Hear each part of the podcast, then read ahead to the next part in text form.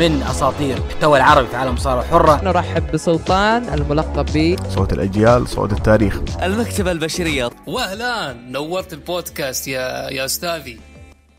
مساكم الله بكل خير حبايبنا المستمعين في حلقة جديدة ومتجددة من بودكاست ركن الحلبة، الذي يتهادى لسماعكم اسبوعيا وبعد صلاة الجمعة مباشرة. في البداية احب اشكر كل فرد منكم يستمع لنا عبر اي منصة استماع، في اي مكان، في اي جوال وباي نظام تشغيل. المهم اللي سمعنا شكرا لك، لانه ما توقعنا يا ربي، لك الحمد، نصل هذه المرحلة، وحتى الان ما قفلنا الشهر الاول وفضل الله اولا، ومن ثم انتم صار عندنا معلن جديد نشوفه الاسبوع هذا. في البداية احب ان ارحب بزميلي باريستا عبد الرحمن. مساء الخير عبد الرحمن. مساك الله بنوصر، يا هلا ومرحبا. شلونك ابو نواف؟ سكت والله بنعمه. كيف اسبوعك؟ اسبوعي العام ولا اسبوع الكروي كله؟ اسبوع العام جميل، رائع، بارد، ثلج. ما ادري، انا جاني امس بس ما ادري هي فوتوشوب ولا لا، نزل ثلج على شمال حائل. يقولون اساسا قبل اسبوع نزل يقولون شيء خفيف يسمى الندى. هو سبحان الله، اترك الندى، لا ثلج شمال حالي يقول نزل شيء خفيف. سبحان الله. تدري ان قبل فترات يعني من الزمن كان الثلج لا ينزل الا في جبل اللوز في تبوك. الان شوف شلون وصل واتسع رقعة الثلج، فسبحان الله يعني. وفي مكان ما في منطقة أخرى من العالم، نسأل الله للجميع السلامة، عندهم حرائق غابات. فسبحان الله مقلب الطقس والمناخ، سبحان الخالق. عطاري حايل، كيف موسم حايل معك؟ عطنا علوم حايل. والله موسم عاد أمس عندنا هنا في مهرجان الغضاء وفد أهالي حايل عندنا هنا بعنيزة. والله موسم حايل صراحة، تحية لحبايبنا في حايل. موسم حايل صراحة جميل جميل، ويبرز العادات والتقاليد الموجودة، ما تحس انه غريب، حتى انه في اجانب جايين من كل مكان، وحبايبنا اللي من كل مدينة جو، بعد ترتيب وتنظيم على اعلى مستوى. وانا انصح الجميع يروحون لقلعة القشلة. نصيحة، قلعة ايش؟ القشلة ليش سموها القشلة؟ هي ماخوذة من اسم تركي، ويقال ان هي تبع الاتراك، من الاتراك، وبناها الملك عبد العزيز الله يرحمه. الله يرحمه طبعا. لكن العلم اللي عندي انا اخذت علم من جدتي الله يحفظها. امين ان شاء الله، خليها لنا. تقول قبل انا تخيل جدة عبد الرحمن، تقول قبل ما انا كنت اسالها مين له، باخذ المعلومه الاكيده. فقالت انه هذه انا اذكر انه بناها واحد اسمه بن عقيل. ايه، بناء قصر القشله تقريبا. هي تقول يا انه محل يا انه بعدين صار قصر. تقول كنت انا ومع اكبر خوالي، كان رضيع قبل. تقول كنا تحت احد المظلات اللي عندهم، يعني نبعد عن الشمس. فتقول كنت يعني فضل الله ثم فضله اهل حائل يعني كانوا يعني يريحون على المكان اللي هناك. جميل، لذلك بين الزياره لازم نشوف قصر القشلة. على طاري القشلة، كيف كان اسبوعك الكروي؟ عطني. الحمد لله الحمد لله، دائما ابدا. خيبنا الانتر، لكن الحمد لله انا لهني ما راح اتكلم عنه حتى لو هو فايز. ولا انتر للاسف تعادل. ايوه، غير مرضي. بس اذا كان مدربك ايطالي الله يعينك. والتطبيل والحاجات اللي انشغلتنا فيها الاسبوع الماضي، وما عندي اهلي الفريق، ما نقول فيه شيء، لكن ايوه، لكن مشكلة انه المدرب الايطالي مهما فعل ولا اخره يبدا يضيع وقت التبديل. هذه معروفة اي مدرب ايطالي بالعالم. أيوة، تاريخيا يقدم لك مباراة تكتيكية، بس لا جاي يبدل يجيب العيد. بالاخير وش انتت عليها؟ مباراة تعادل مع اتلانتا. طبعا اللي نلعب معه يعني راح يلعب دور 16 وابطال اوروبا مع ضد فالنسيا، وان شاء الله نتمنى لهم التوفيق. ونقول مبروك لعشاق الملكي ريال مدريد على تحقيقهم كاس السوبر الاسباني عندنا هنا في جدة في السعودية. الف مبروك، يستاهلون. سبحان الله يا اخي، النصر قبل اسبوع محقق كاس السوبر وفي جده بنفس الملعب ضربات ترجيح، بعدها باسبوع ريال مدريد يحققها وركلات ترجيح، وقبل 20 سنه بالضبط وفي شهر يناير النصر و ريال مدريد متقابلين لاعبين كاس العالم داخل ملعب الشهيره اسطوره ملاعب كره القدم ملعب الماركانا في البرازيل. سبحان الله، يعني عقب 20 سنه الاثنين هم اول من حقق بطولات في تاريخ العالم في 2020. اول الانديه اللي تحقق هم النادي النصر والريال مدريد، يستاهلون. اذا عندك اي اضافه؟ يعني شوف كيف الربط بين نادي مثل ريال مدريد مع نادي محلي، ف شفت كيف. طيب ما نبغى نتكلم صار الجمعة الماضية لأنه خلاص هذا هو فقرتنا أسبوع الكروي، ما راح نجيب طاري شيء ثاني. نروح الآن لفقرة الأخبار. عطنا وش عندنا هذا الأسبوع. عندنا أول خبر مايك جونسون تحدث إنه بريت هارت وستيف أوستن إنه سجلا حلقة خاصة خلال برنامج أوستن الذي ينزل على النتورك. تعليقك؟ والله شوف، أول شيء عودة بريت هارت و محاولة الدبليو الاستفادة من بريت هارت. هم يريدون انه يعني بريت هارت مو بذاك الاسم اللي السهل اللي تقدر انك تتنازل عنه. اللحظة اللي ظهر فيها في اول اوت سوى شيء مو طبيعي، بغض النظر يعني الفقرة كانت كويسة مو كويسة، لكن اسم بريت هارت يعني من صناع الدبليو في التسعينات، شاء من شاء وهبه من هبه. لذلك وجود بريت هارت، محاولة وجود بريت هارت في عدة برامج، محاولة إعطاء أي فرصة للاستفادة منه. يعني شفت الرسومين الماضي جابوه بريت هارت، فيحاولون الاستفادة. في سمر سلام أيضا جابوا بريت هارت لما طالع مع سيث رولينز. اللقاء هذا بالنسبة لي بريت هارت متحدث رائع أصلا، لما يجي يسرد قصصه في المصارعة جدا سرده رائع. وستيف أوستن يعني من أفضل المحاورين اللي شفناهم، يعني ويكفي إنه والبودكاستر الوحيد بجانب كونر تومسون موجودين حاليا في عالم بودكاست عالم المصارعة اللي يسمع لهم، فهم الاثنين البارزين يعني. وأنا متوقع بيكون بودكاست يعني مرتقب. السؤال بما إنه ذكرنا بريت هارت، إيش كانت ردة فعلك يوم طلع بأي دبليو؟ قلتها إذا أي دبليو يبون اسم، يعني كانوا فعلا مخططين على الاسم اسطوري يحمل لقبهم، فبالنسبه لي اذا ما كان ريك فلير فهو بريت هارت، اذا ما كان ريك فلير فهو بريت هارت. في خبر سوى ضد الاسبوع هذا ف ودي اتكلم عنه، اللي هو خبر تريبل اتش. ايوه وبيج. فايش السالفه انه كان في مؤتمر اعلامي اللي سوى قبل عروض التيك اوفر، قبل عروضه يسوي دائم تريبل اتش تحديدا لما يكون موجود في بريطانيا او حتى لما يجي عندنا في السعوديه يسوون المؤتمرات هذه. بس ببريطانيا دائم تريبل اتش يكون متواجد. تريبل اتش تكلم، سأله احد الاعلاميين انه وش رايك عن عوده المصابين، فتكلم عن انه داني براين ما كان احد يتوقع انه بيرجع، كان الناس كلهم يتوقعون ان داني براين بيرجع في اتحاد ثاني غير الدب دبليو، لكن لما جاب الضوء الاخضر من الطبيب رجعناه. لذلك لا يرى انه في مشكله اذا ايج او حتى بيج قدروا الاثنين يرجعون يعني. وهو يتكلم قال ايج شيء حلو انه عياله يشوفونه يرجع ويصارع، انه ايج عنده بنت.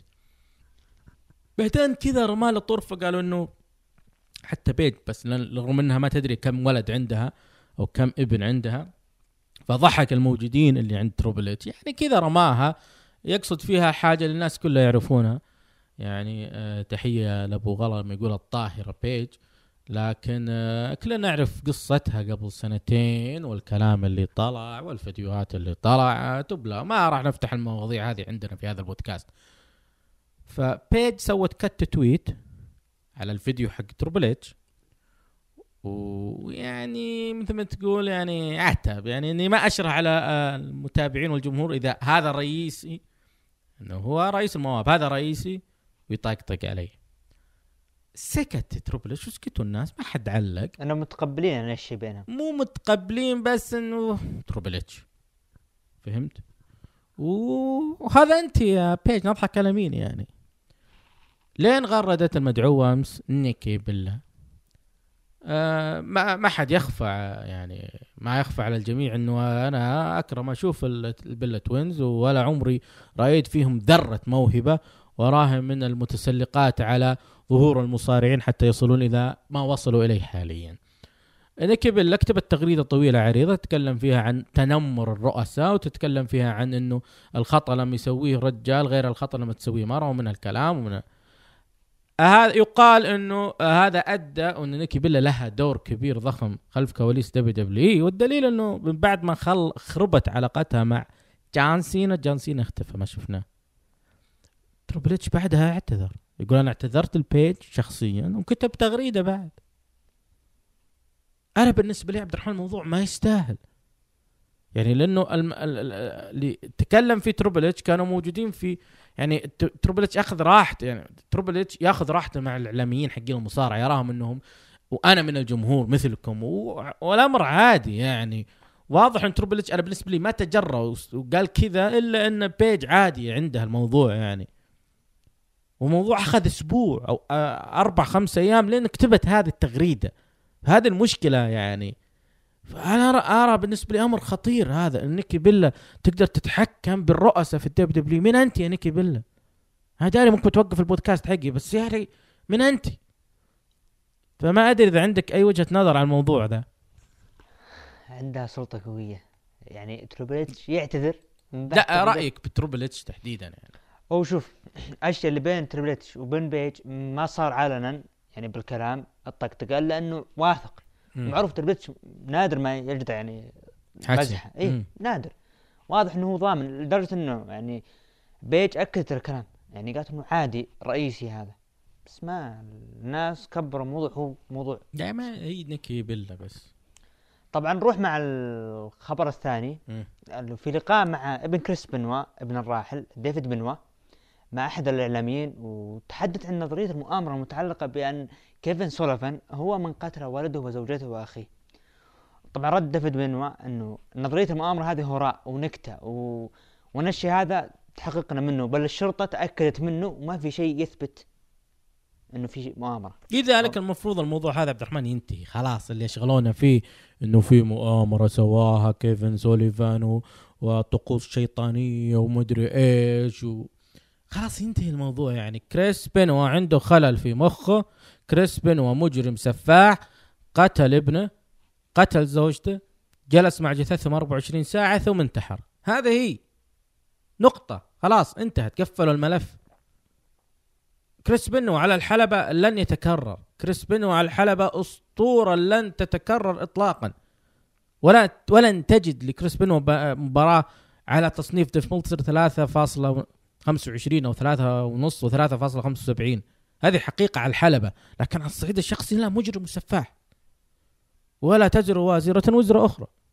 لذلك ولده ديفيد بنوا، عائلته، إرث بنوا على الحلبة مفروض ما له دخل في الشأن الشخصي اللي حصل لابنه دانيال وزوجته نانسي اللي كان اسمها هو من أيام WCW ACW. فأتمنى الموضوع هذا ينتهي، مدام أنه خلاص طلع ابنه وهو المسؤول، يعني هذا هو الوريث، هذا اللي حق له يتكلم، يقول عادي، ما هو بس يقول عادي، يقول نكتة خرطي وش ما له دخل كيفن سوليفان، لأن هي قصة حدثت على التلفزيون أيام WCW إنه اثنينهم يتهاوشون على شان وومن اللي هي نانسي، لأنه كيفن سوليفان كان زوج نانسي السابق قبل ما تتطلق منه وتروح تتزوج كريس بنوا، وكان كيفن سوليفان هو الكاتب الرئيس، وطلع حدسي انه كيفن سوليفان مو طايق كريس بنوا. هذا اللي داير، رغم انه كريس بنوا حقق حاجات في WCW وكان كيفن سوليفان هو الكاتب الرئيس وقتها. فأتمنى الموضوع هذا ينتهي الصدق، يعني لانه مضايقني انا كثير، لانه معطين اكبر، يعني يحاولون انه تحب كريس بنوا كمصارع بس انك تبغى انه ايضا هو على الصعيد الشخصي شخص كويس، هذا ما حبيته. اذا عندك اي اضافه انت؟ ما عندي اي شيء. نروح مع الخبر رسميا في عرض NW Hard Times الذي نظمه NWA في نهايه هذا الشهر، عوده التعاون مع حلبة الشرف ROH بتحديد مباراه بين نيك آرديس وفيليب جوردن. رايك؟ هو قبلها في عرض سوبر بيم اللي يقيم بداية الأسبوع نيك ألدس دخل وتدخل في مباراة المين إيفنت يطلب مارتي سكارل، يعني أنت تجيني في NWA أنا جيت كلام في ROH. بعدها تسجيلات العرض اللي بعدها طلع نيك ألدس وراح لطاولة التعليق وأخذ المايك وقام يتكلم. هذه قصة حلوة لما تشوف حرب الاتحادات ضد بعض، لما تشوف القصص الجميلة هذه وتاصل للراس الكبير مثل بطل NWA. لأنه في خبر أصلا عن مارتي سكارل رح نجيب بعد شوي، لكن أنا أرى أنه عودة التحالف بين ROH NWA، أنت عارف أنه بداية يعني بعد الصيف كذا أعلن بيلي كورغن انتهاء التحالف مع ROH، رغم أنهم أعلنوا مع بداية السنة 2019 مع يناير 2019. الآن عودة التحالف هذا قد يكون عراب العودة هذه هو مارتي سكارل، وراح ندري ليش مارتي سكارل بالضبط، لأنه مارتي سكارل عنده اعتقد مارتي سكارل وين الخبر، اي مارتي سكارل مع ديليرس صاروا هم الكتاب الرئيسيين لعرض الROH، فهذا يعطيك مؤشر انه هذا اللي صاير من راس مارتي سكارل. وعودة التحالف مع NWA انا بالنسبه لي بصب من صالح ROH. NWA مليان مواهب، تتكلم عن إيلاي دريك، تتكلم عن مستر كينيدي كان اندرس، تتكلم عن نفسه نيك ألدس، تتكلم في مواهب شغالين عليهم في NWA. فبالنسبه لي انه تقدر تستفيد منهم، لأن انت عندك في الROH فئه المين إيفنتر مره تعاني. انت متشوف كذا يا عبد الرحمن عوده، تشوف ROH NWA هذا يدخل العرض هذا ينافس العرض هذا، وش يجيك شعور لما تشوف الامور هذه؟ شيء يعني جميل ورائع انك تشوف الشيء هذا، لانه هذا راح يعني اتفق معك انه راح ينصب مصالحه، يعني من مصلحه ROH انه يتحالف، لانه من بعد ما صارت الرحيل الاليت والDAW ROH طفى، صار في خمول، وممكن هذه هي البدايه انهم يرجعون من جديد، وهذه يعني من صالح ROH التحالف هذا، وينشطهم فعلا على فئة المين إيفنترز، يعني خليهم نشطين شوي. عطنا الخبر اللي بعده. عندنا الموهبة MJF يعلن بشكل رسمي نهاية عقده مع MLW. عزيزين مرة على الخبر هذا أنا عبد الرحمن، لأنه MJF في MLW قدم بروموهات، فقرات، قصص أفضل بكثير من اللي تشوفه في AEW. يعني MJF انطلاقته الحقيقية في MLW، يعني بصراحة اللي قدم هناك أفضل يعني بمراحل من اللي نشوفه في AEW حتى الآن ما استطاع. وليه كلام كثير، خلينا نجي عرضهم دايناميت، ليه كلام كثير على عرضهم اللي صار الأسبوع هذا، لكن MJF يعني بالنسبة لي خسارة فادحة ل MLW، لكن إن شاء الله يقدرون يعوضونه. عندنا الخبر أعلن حلبة ROH رسميا عن مشاركة نجم نيو جابان جاي وايت في عرض سوبر كارد الذي سوف يقام في عرض رسلمانيا. هذا أيضا أعلنوا عن ويل أوسبري، اليوم أعلنوا ويل أوسبري بيكون موجود في سوبر كارد. تكلمنا فيها الأسبوع الماضي، تصدق قلنا المفروض أنه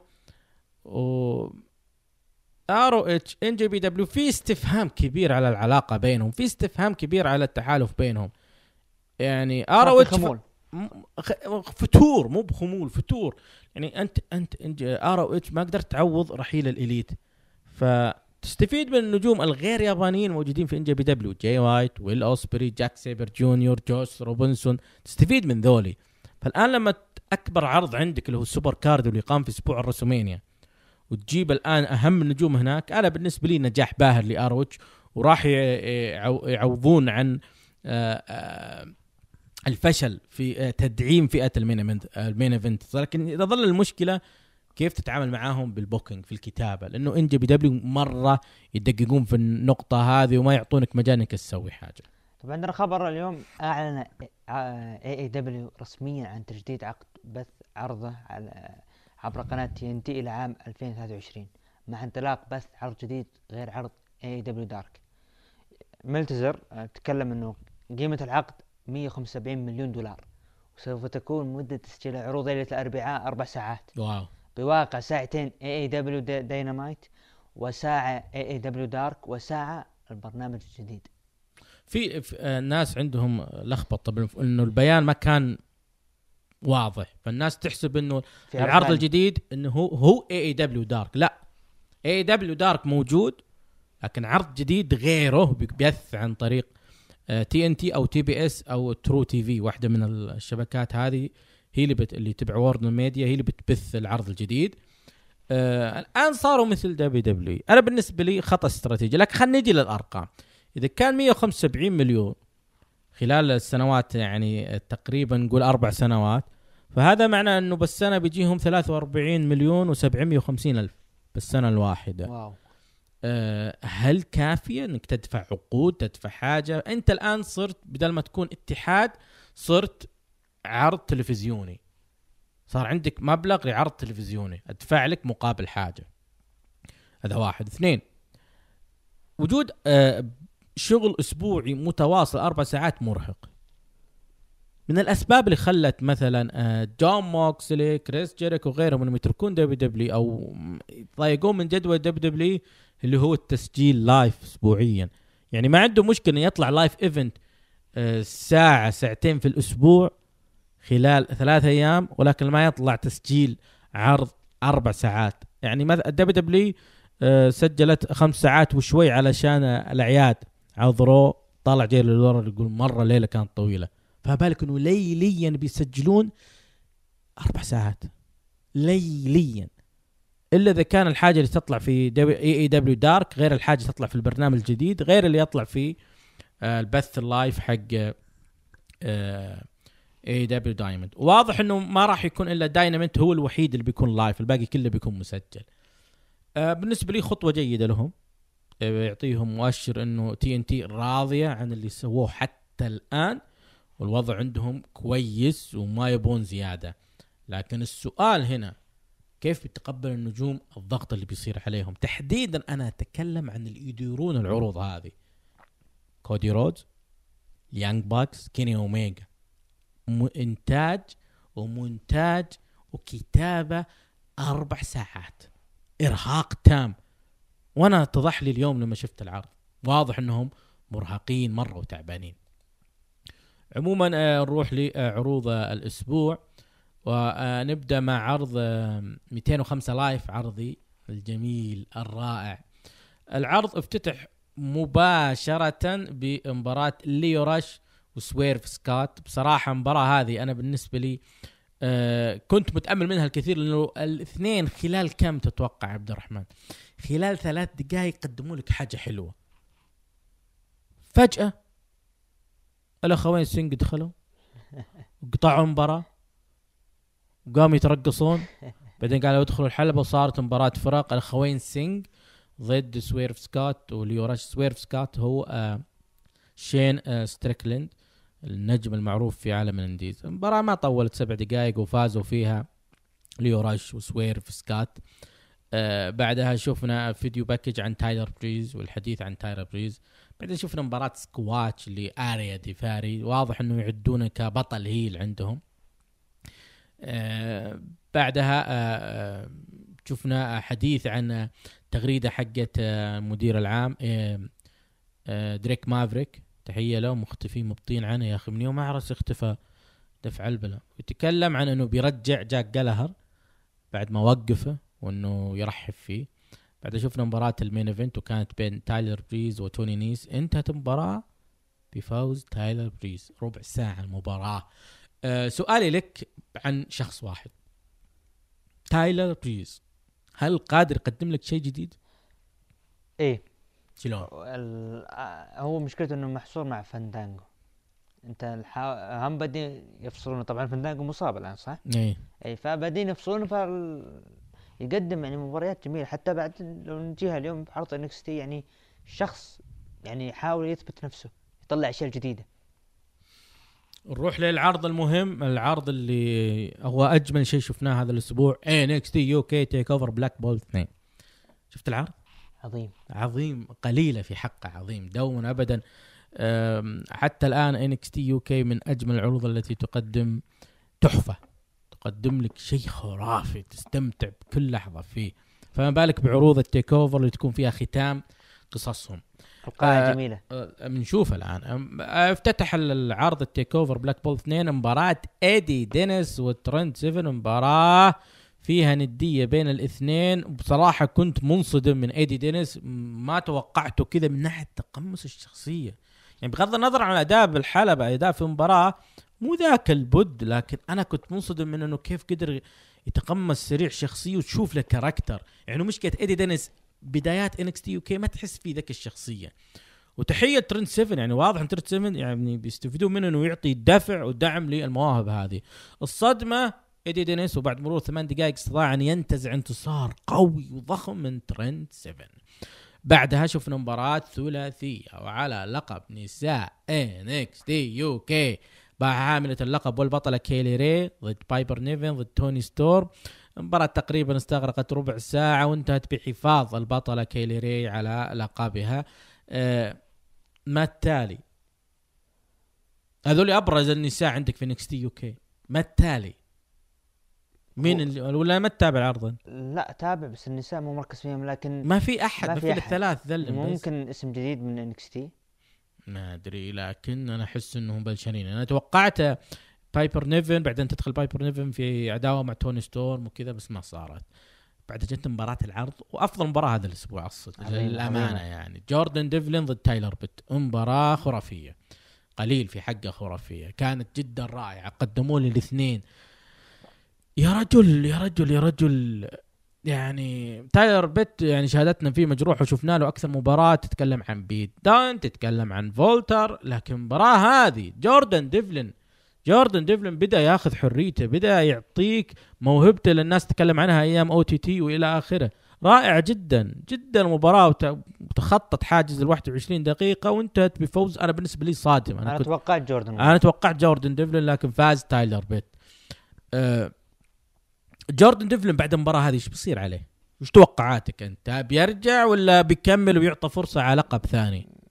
هو ما عنده مشكلة لقب متكاثر، ما ادري، احس ان العداوة مستمرة، تستمر العداوة. بعدها مباراة سلالم رباعية بين فريق الجالوس وامبيريوم وفريق مارك اندروز وفلاش مورغان، وايضا الابطال السابقين للقب التاج تيمز اللي هم دريك جيمس وجيمس دريك وزاك جيبسون. مباراة قوية وفيها عنف، بصراحة مليانة عنف، وانتهت بحفاظ الجلوس على ألقابهم.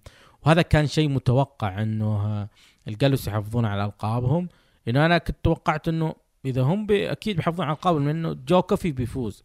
فجت مباراة المين ايفنت، مباراة للأسف ما كانت على قدر التطلعات الصد، يعني انا انصدمت، يعني ما ادري عشان الاثنين فولتر وجو كوفي نفس الاسلوب نفس الجسم.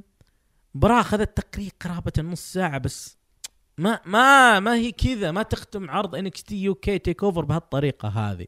يعني احنا شفنا اسماء ثانية مثل مباراة بيت دان وجو كوفي في التيك اوفر بلاك بول واحد أفضل من المباراة هذه أصد. يعني ما أدري هالمشكلة في فولتر ولا المشكلة في جو كوفي أو شيء. تحية له برايم تارجت، أنت شفته حق الأسبوع الماضي ما قدم برايم تارجت اللي هو تمهيد لعرض التيك اوفر. الإخراج كان خرافي، المونتاج كان شيء ما أقدر أوصفه، دوما وأبدا WWE في المونتاج لا أحد يضاهيها، كان عاجبني مرة شغلهم فيه.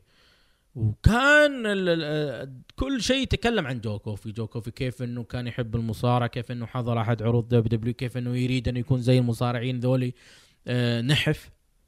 نحف تراه. فكانت يعني بصراحة فوز وولتر ممكن علشان سير المباراة لا اعلم. الاكيد اللي صار بعد نهاية المباراة اللي الجميع تكلم عنه، فريق اندي سبيدد ايرا بطل NXT آدم كول، ابطال الفرق بابي فيش كايل اورايلي، بطل شمال امريكا رودريك سترونج، يقتحمون الحلبة ويحاصرون فولتر ويدقونه تك تك تك لين تفل العافية. هل هذا أفضل تسويق لعرض الورد كلايد اللي بيقام في أسبوع الرويال رامبل؟ وفي أفضل من كذا اللي هو أنه أنت فاجأ الجميع بعرض NXT UK بلاك بول. أيوه كانت صدمة الجميع، كانت روعة يعني. بس أنا زعلان أن الإمبريوم ما حقق اللقب، لأنه أنا عندي سيناريو بينهم وبين أندرس بيتيرا إنه يكون كل الألقاب مع ذولي وكل الألقاب مع ذولي يتقابلون يعني. على بطولة راح دستروز. طيب راح نجي للنتائج بعد شوي. طبعا متابعين الكرام تقييماتهم 2% عطوا عرض NXT UK TakeOver Black Ball 2 أقل من 5، 27% عطوه من 5 إلى 8، 33% عطوه لم أشاهده، لكن النسبة العالية 36% يعني تقريبا 37% عطوه تقييم من 9 إلى 10. فهو يستاهل. تقييمك أنت للعرض 9 من 10. 9 من 10. نجم العرض تشوفه؟ مو نجم العرض، أنا عندي مباراة العرض لأنه هم فيها النجوم. مباراة التاك تيم للأمانة كلهم قدموا مباراة رائعة. أنا بالنسبة لي أعطيه أيضا 9 من 10. نجم العرض جوردن ديفلين بصراحة، رغم أنه خسر مباراة لكن كان هو المتميز.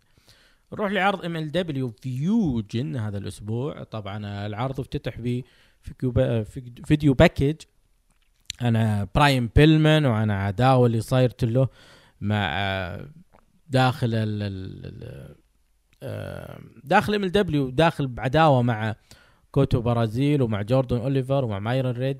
طبعا وش اللي صار، وهذا أنا ما حبيته، أنا عبد الرحمن راح أتطرق له بعد شوي، لكنهم كان طالع من غرفته فجأة يعني هاجموا العصابة هذه والفريق هذا، وما حبيت إنه تكرر كثير التدخلات، تكررت كثير. عموما افتتح العرض بمباراة بين عيال الفون إيريك ضد الفيلثي سكواد اللي هم عصابة توم لولر. مباراة ما طولت، أخذت يمكن 3 دقائق وفازوا فيها الفون إيريك. طبعا انجاستس اللي هم العصابة هذه يتحدثون عن سبب مهاجمتهم براين بيلمون، قام يطقطقون يسوي نفسهم جتهم مكالمة من كورت باور، انتوا ليش تعدون عن براين بيلمون، عندهم مباراة الليلة في تصفيات أوبرا كاب. فكان يعني حلو جدا، أعطيت شخصيا اللي هم زي المراهقين الغير مبالين يسوون أي حاجة وما لهم دخل بأحد، يعني ليلة ما عليها. بعدين جاك براين بيلمن ويقول انه طلع انه مصاب ومتكسر، ومع ذلك يقول راح ادخل المباراة وبفوز بعد. بس ما كان مقنع لي، يعني حس انه حتى الان الواد متصنع بروموهات يا عبد الرحمن، عجزت اقتنع فيه. ما ادري، ما اللي بكاره انا، بس ما اقدر يقنعني، ما اقدر خليني اصدق شخصيته هنا. جوزيف اسماعيل او يوسف اسماعيل تكلم برومو اللي هو من الكونترا يونت، ما ادري شو يقول انا دايم. المهم طلع الحلبة عودا حميدا، كونان طلع الحلبة وتكلم فيه عن انه وش القادم له، وتكلم عن احد المواهب الموجودة اللي صار عضو في عصابة MJF. طبعا MJF بعد العرض هذا على انه ترك MLW، فما استفدنا شيء يعني. ف كونان الناس ما تدري، كونان هو وكيل الأعمال أي مواهب مكسيكية. يعني أنت عندك عرض بتجيب مواهب مكسيكية، رفع السماعة ودق على كونان نجيبهم لك، فهذا هو دور كونان. بس إنه وكان عنده أعتقد اتحاد ناسي اسمه، اتحاد جديد، وصور وتكلم عنه هو بعد في البرومو. بعد شفنا مباراة المرتقبة النصف نهائي لأوبرا كاب، براين بيلمن جونيور وتوميثي ثاتشر. مباراة استغرقت تقريبا 8 دقائق وانتهت بفوز براين بيلمن جونيور. الأسبوع الماضي كنت أتناقش أنا وياك عبد الرحمن، وكنت أقول إنه توقعات النهائي بيصل براين بيلمن جونيور وديفي بوي سميث جونيور. ليش؟ إنه هذا كاس 2 هارت، والاثنين محسوبين على هارت، هذا جده والثاني من اللي يعز عليهم. هل بتكون النهائي هذا هو شرارة انطلاقة براين بيلمن جونيور الهيل، ولا ديفي بوي سميث الهيل، ولا أنا بالغ؟ أنا أشوف أنه براين بيلمن جونيور ممكن هو اللي راح يقرب هيل، وهذه ترى فرصة للطرفين أنه هذه المباراة تستغله. لو انت ما قدمت شيء قبل فرصة انه هذه المباراة تقدم شيء وتصنع لك شخصية جديدة، كاركتر جديد. توقع بنشوف مثلا بريت هارت يحضر؟ ما استبعد.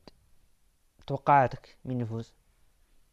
احس ديفي بوي سميث جونيور يعني، ورغم انه احس انه ضربة دق اللي جاي برايم بيلمن جونيور، يا يعني انه بيفوز بالكاس يا يعني انه بيقلب هيل، هذا الشعور اللي جاني. نروح لعرضك المفضل ان دبليو باور. طبعا افتتح العرض بلقاء مع ذا روك رول اكسبريس والحديث عن اللي بيصير الليله لمباراتهم، والكلام عن انه اذا فاز فريق مورتن راح ياخذ مورتن فرصه على لقب الان دبليو اي، فكل واحد يحاول يقدم فريقه. رفضوا، مورتن رفض يعلم منهم اعضاء فريقه. بعدين اعلنوا عن اللي وصلوا نهائيات بطوله التلفزيون، بس بقت مباراه واحده تصفيات اللي هي بين الاخوين دونسون، زين وديف. مباراه سيئه جدا، ما حبيتها وكانت ثقيله مره. ما احب القصص الغبيه هذه بصراحه، يعني هم فريق الشو اللي انك تحطهم يعني. المهم شفنا لقطات من او لقطات حصريه من تواجد نيك ألدس في عروض آر أو إتش، تكلمنا عنها. بعدين كين أندرسون كولت كابانا يتكلمون عن اللي صار الاسبوع الماضي لما تهاوشوا. بعد شفنا مباراه حريم ميلينا واشلي فوكس، انتهت مباراه بفوز ميلينا صديقتك اللي كانت مع جون موريسون وفضحته، وتكلمت انها تبى تصير منافسه قادمه على اللقب. بعدين جابوا لقطات لنيك ألدس سواه مع روتش وما لومهم. بعدها شفنا ما ادري وش بيصلون فيه هم سايد وكينج كيكستون اللي كانوا موجودين الاوجيز، وتذكر مع ناسي اسمه ذاك اللي كان مع الاكس اللي كان في امباكت رسلينج، طالعين بشكل ما هو كويس يعني حسيت انه بالبرومو هذا كله كان آرن ستيفنز اللي هو سانداو كان افضل منهم بالبرومو التقديمي اللي قدمه. ما حبيت اطلاقا. طبعا علامه الاستفهام، وآرن ستيفنز لعبوا مباراه فرق مع ايدي كينغستون او كينغستون مع هومسايد، مباراه ما كانت يعني جيده، وانت تفوز آرن ستيفنز وعلامه الاستفهام. انا ما ادري وش الفائده منها، وش نستفيد منها، لا اعلم. بعدها جت الفقرة اللي كان فيها تطبيل كبير من NWA اللي هي فقرة سكوت ستاينر بيتكلم، أو نعطي المايك سكوت ستاينر، معطينا كأن اللي بيتكلم ذا روك، بسوينا خلاص ذا روك هذا بيتكلم أو ستيف أوستن أو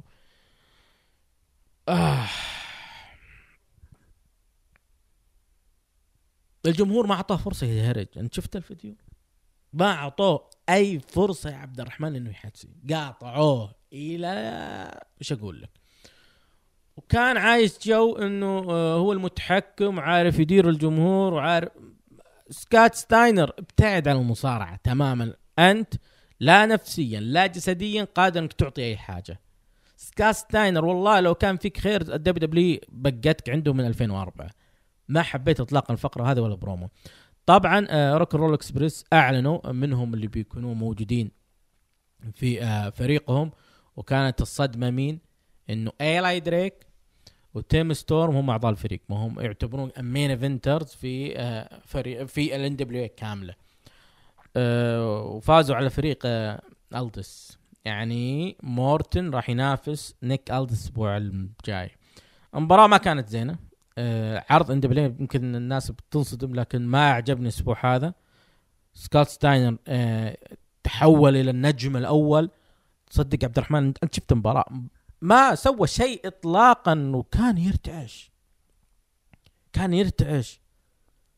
يعني سكوت ستاينر مخيب الامال، مخيب تماما. اذا شو ترجع شو تقدم؟ ذكرتني يوم كان مع امباكت اخر عوده له، نفس انا تمنيت انه يصير افضل من امباكت رسلينج، وتكلمنا عنه الاسبوع الماضي. الاسبوع القادم راح نشوف مورتن ضد نيك ألدس على لقب العالم للوزن الثقيل. رايك؟ واذا في شيء لفت انتباهك في ان دبليو باور؟ انا اللي انا منتظره اللي هو زميل ديمي ساندو، علامة الاستفهام هذا. ابغى اعرف مين هذا. صراحة ابي اعرف مين. يعني بالنسبة لي انا انتظر الشخص هذا بشوف مين هو يطلع منه. لكن بالنسبة لجمهورية العرض انا خيبني سكوت ستاينر للاسف. خيبة. انا قلت يعني فرصة انه انت تعوض ظهورك بامباكت انه هذا يكون اقوى منه. صح. لكنه صار اضعف منه. للاسف. قبل ما نروح لعروضنا الرئيسية، انا البارح تواجدت في مطعم جميل جدا عبد الرحمن، مطعم روعة حق ستيك، حق برجر، حق شاورما بعد. اللي يحبون اللحوم سواء بيضاء ولا حمراء لا يفوتكم هذا المطعم. باربيكيو هاوس ما ذقته يعني انت ما انت معنيز اصلا. لا نجرب ان شاء الله، لازم تجرب، لازم تجرب باربيكيو هاوس. اللي يحبون استيكات برجر، ايضا اللي مره يحبون الشاورما لا يفوتكم هذا المطعم. تواجد في حي الاشرفيه شارع الشهيد طلال المانع. لا يفوتكم المطعم باربيكيو هاوس. طبعا نروح مع عرض الاسبوع. قبل ما نبدا تعزين الحاره لعائله تروك بوفاه روكي جونسون. تدري روكي جونسون توني أتلاس هم أول أبطال من أصول أفريقية في تاريخ المصارعة. وزن ثقيل. وزن ثقيل ولا؟ لا، ما كان في أي بطل من أصول أفريقية حقق أي لقب في تاريخ المصارعة لين جاء توني أتلاس وروكي جونسون حقق ألقاب الفرق في WWE. يعني قبل رون سيمنز في WCW 92، لا قبله في السبعينات في WWE. فكان هو روكي جونسون هو والد ذا روك، هو اول واحد. ف علاقه روكي جونسون مع ابنه ذا روك جدا قويه ترى. واعتقد العام الماضي ذا روك قدم هديه لابوه بيت وقدم هديه لامه بيت، فكان مره يعني بار فيهم. والحمد لله انه عاش تكريم، يعني كرم بالهول اوف فيم، كرم من عده مصارعين، وكرم كثير يعني. فيعني بالنسبة لي انك تكرم وانت حي تذكر لك انجازاتك افضل من انك تموت بعدين يتذكرونك. طبعا نبدأ اليوم. عندنا اليوم عرض سماك داون اللي يقيم في قاعة فور سنتر مدينة ايفنسفيل. افتتح عرض اليوم بميز تي في وتحدث عن الميز. ان احداث الاسبوع الماضي انه قضى يوما سيئا وانه لم يكن مستعدا لاي شيء سواء ابتسامة او مزحة من كوفي، وانه اي شخص في مكانه راح سيفعل اي شيء، وخصوصا انه راح يلكم من شخص يبي منك ابتسامه وانت ما كنت على المود. طبعا تحدث وقال انه انا موجود اليوم في هذه الحلبه لتقديم اهم ضيف في تاريخ ميز تي في، واعظم ضيف راح يكون وهو جون موريسون. دقت موسيقى العائد جون موريسون وفي من ريحه سماك داون 2009 2008، ودخل موريسون وتلقى تحية من الجمهور، واستعرض تميز فيديو لجون من هو جون موريسون. وبدأ جون موريسون أنه سعيد بالعودة لكنه محبط من الجمهور لأنهم تحدثوا وقالوا لتميز أنت سيء، أنه الأسبوع الماضي بعد ما هجم على كوفي، وقال أنه الجمهور ما يحس بل يحسوا فيهم مصارعين داخل الحلبة. ولكن قاطعوا فريق النيو داي، وتحدث كوفي أن تميز مخادع ويخادع الجميع. ورد على ذا ميز انه يعني انا احترمك كبطل لمده 6 أشهر، وانا برضو احترمك انه انت خسرت هاللقب 6 ثواني. واستمر قال انا احترمك لانه انت شخص تبتسم وتتجاهل انك تاخذ فرصه على الريماتش على لقب دبليو اي. ورد كوفي انه اتفق مع الجمهور لانك سيء. طبعا قام يرجع قال ان انت سيء اصلا. طيب شاهدنا نزال بين كوفي وذا ميز خلال 11 دقيقة، وانتصر فيه ذا ميز بعد تشتيت جون موريسون، وعطانا من قفزاته الجميلة بعد ما قفز على بيجي وخطف ذا ميز على الانتصار. تعليقك؟ إذا أنا بتكلم عن حاجة بتكلم عن البرومو، يعني ما حبيت إطلاقا أن جون موريسون يرجع بالأسلوب هذا أن أنتم الجمهور قلبتوا على صديقي، أنتم الجمهور ما أدري إيش فيكم أنتم. ما أنا تمنيت أنه لا يكون صادق من ناحية حديثه مع انه ذا ميز وانه انت قادر انك تسوي، وانت ما حبيت انه يطلع كشكل هي، لانه احنا نترقب انا عن شخصيا لو بيطلب مني يكتب طريقه عوده جون موريسون، بتكلم ان الاثنين يصيرون تاك تيمز ويحاولون انه ياخذون القاب من نيو داي وتحدث انقلاب من ذا ميز على جون موريسون، افضل من جون موريسون على ذا ميز، او انك تحوله هيل وتخليه هو ميز هيل. لو كان اسبوعي راح يعني يصير نلعبون تاك تيم، هو المفاجاه يكون لا خلى في عرض اقوى، خلى في عرض ان يقلب عليه، يعني مثلا عرض سماك داون بعد الرويال رامبل او كذا، يعني بتقول لي مكرره مع شين مكمان وميز، او لا انا ما احس ان فيها تكرار بقدر ما هو انه نحن نحتاج ميز يعود شخصيته الهيل. وانا الرامبل الرامبل يا رب اتمنى بقرب فرصه، انه بيبي فيس كويس كذا ما يصلح، بس انت بتقول لي عنده برامج وما ادري ايش لازم يطلع، ما حبيتها اطلاقا انا ذا ميز، حتى لا ما اقتنعت فيه. ومن 2016 كان قادر يقدم لك دور البطل الهيل، ما حد استفاد منه. ايش كان شعورك لما سمعت موسيقى جون مارسون؟ ولا شيء، انا ما حبيت الفتره هذيك من الدب دبليو اصلا. ليش؟ احترم جمهور ذيك الفتره، وانت من راس هؤلاء الجمهور، وبس ما اللي يذكر فترات قبل سماك داون اكيد بيزعل عن ذيك الفتره.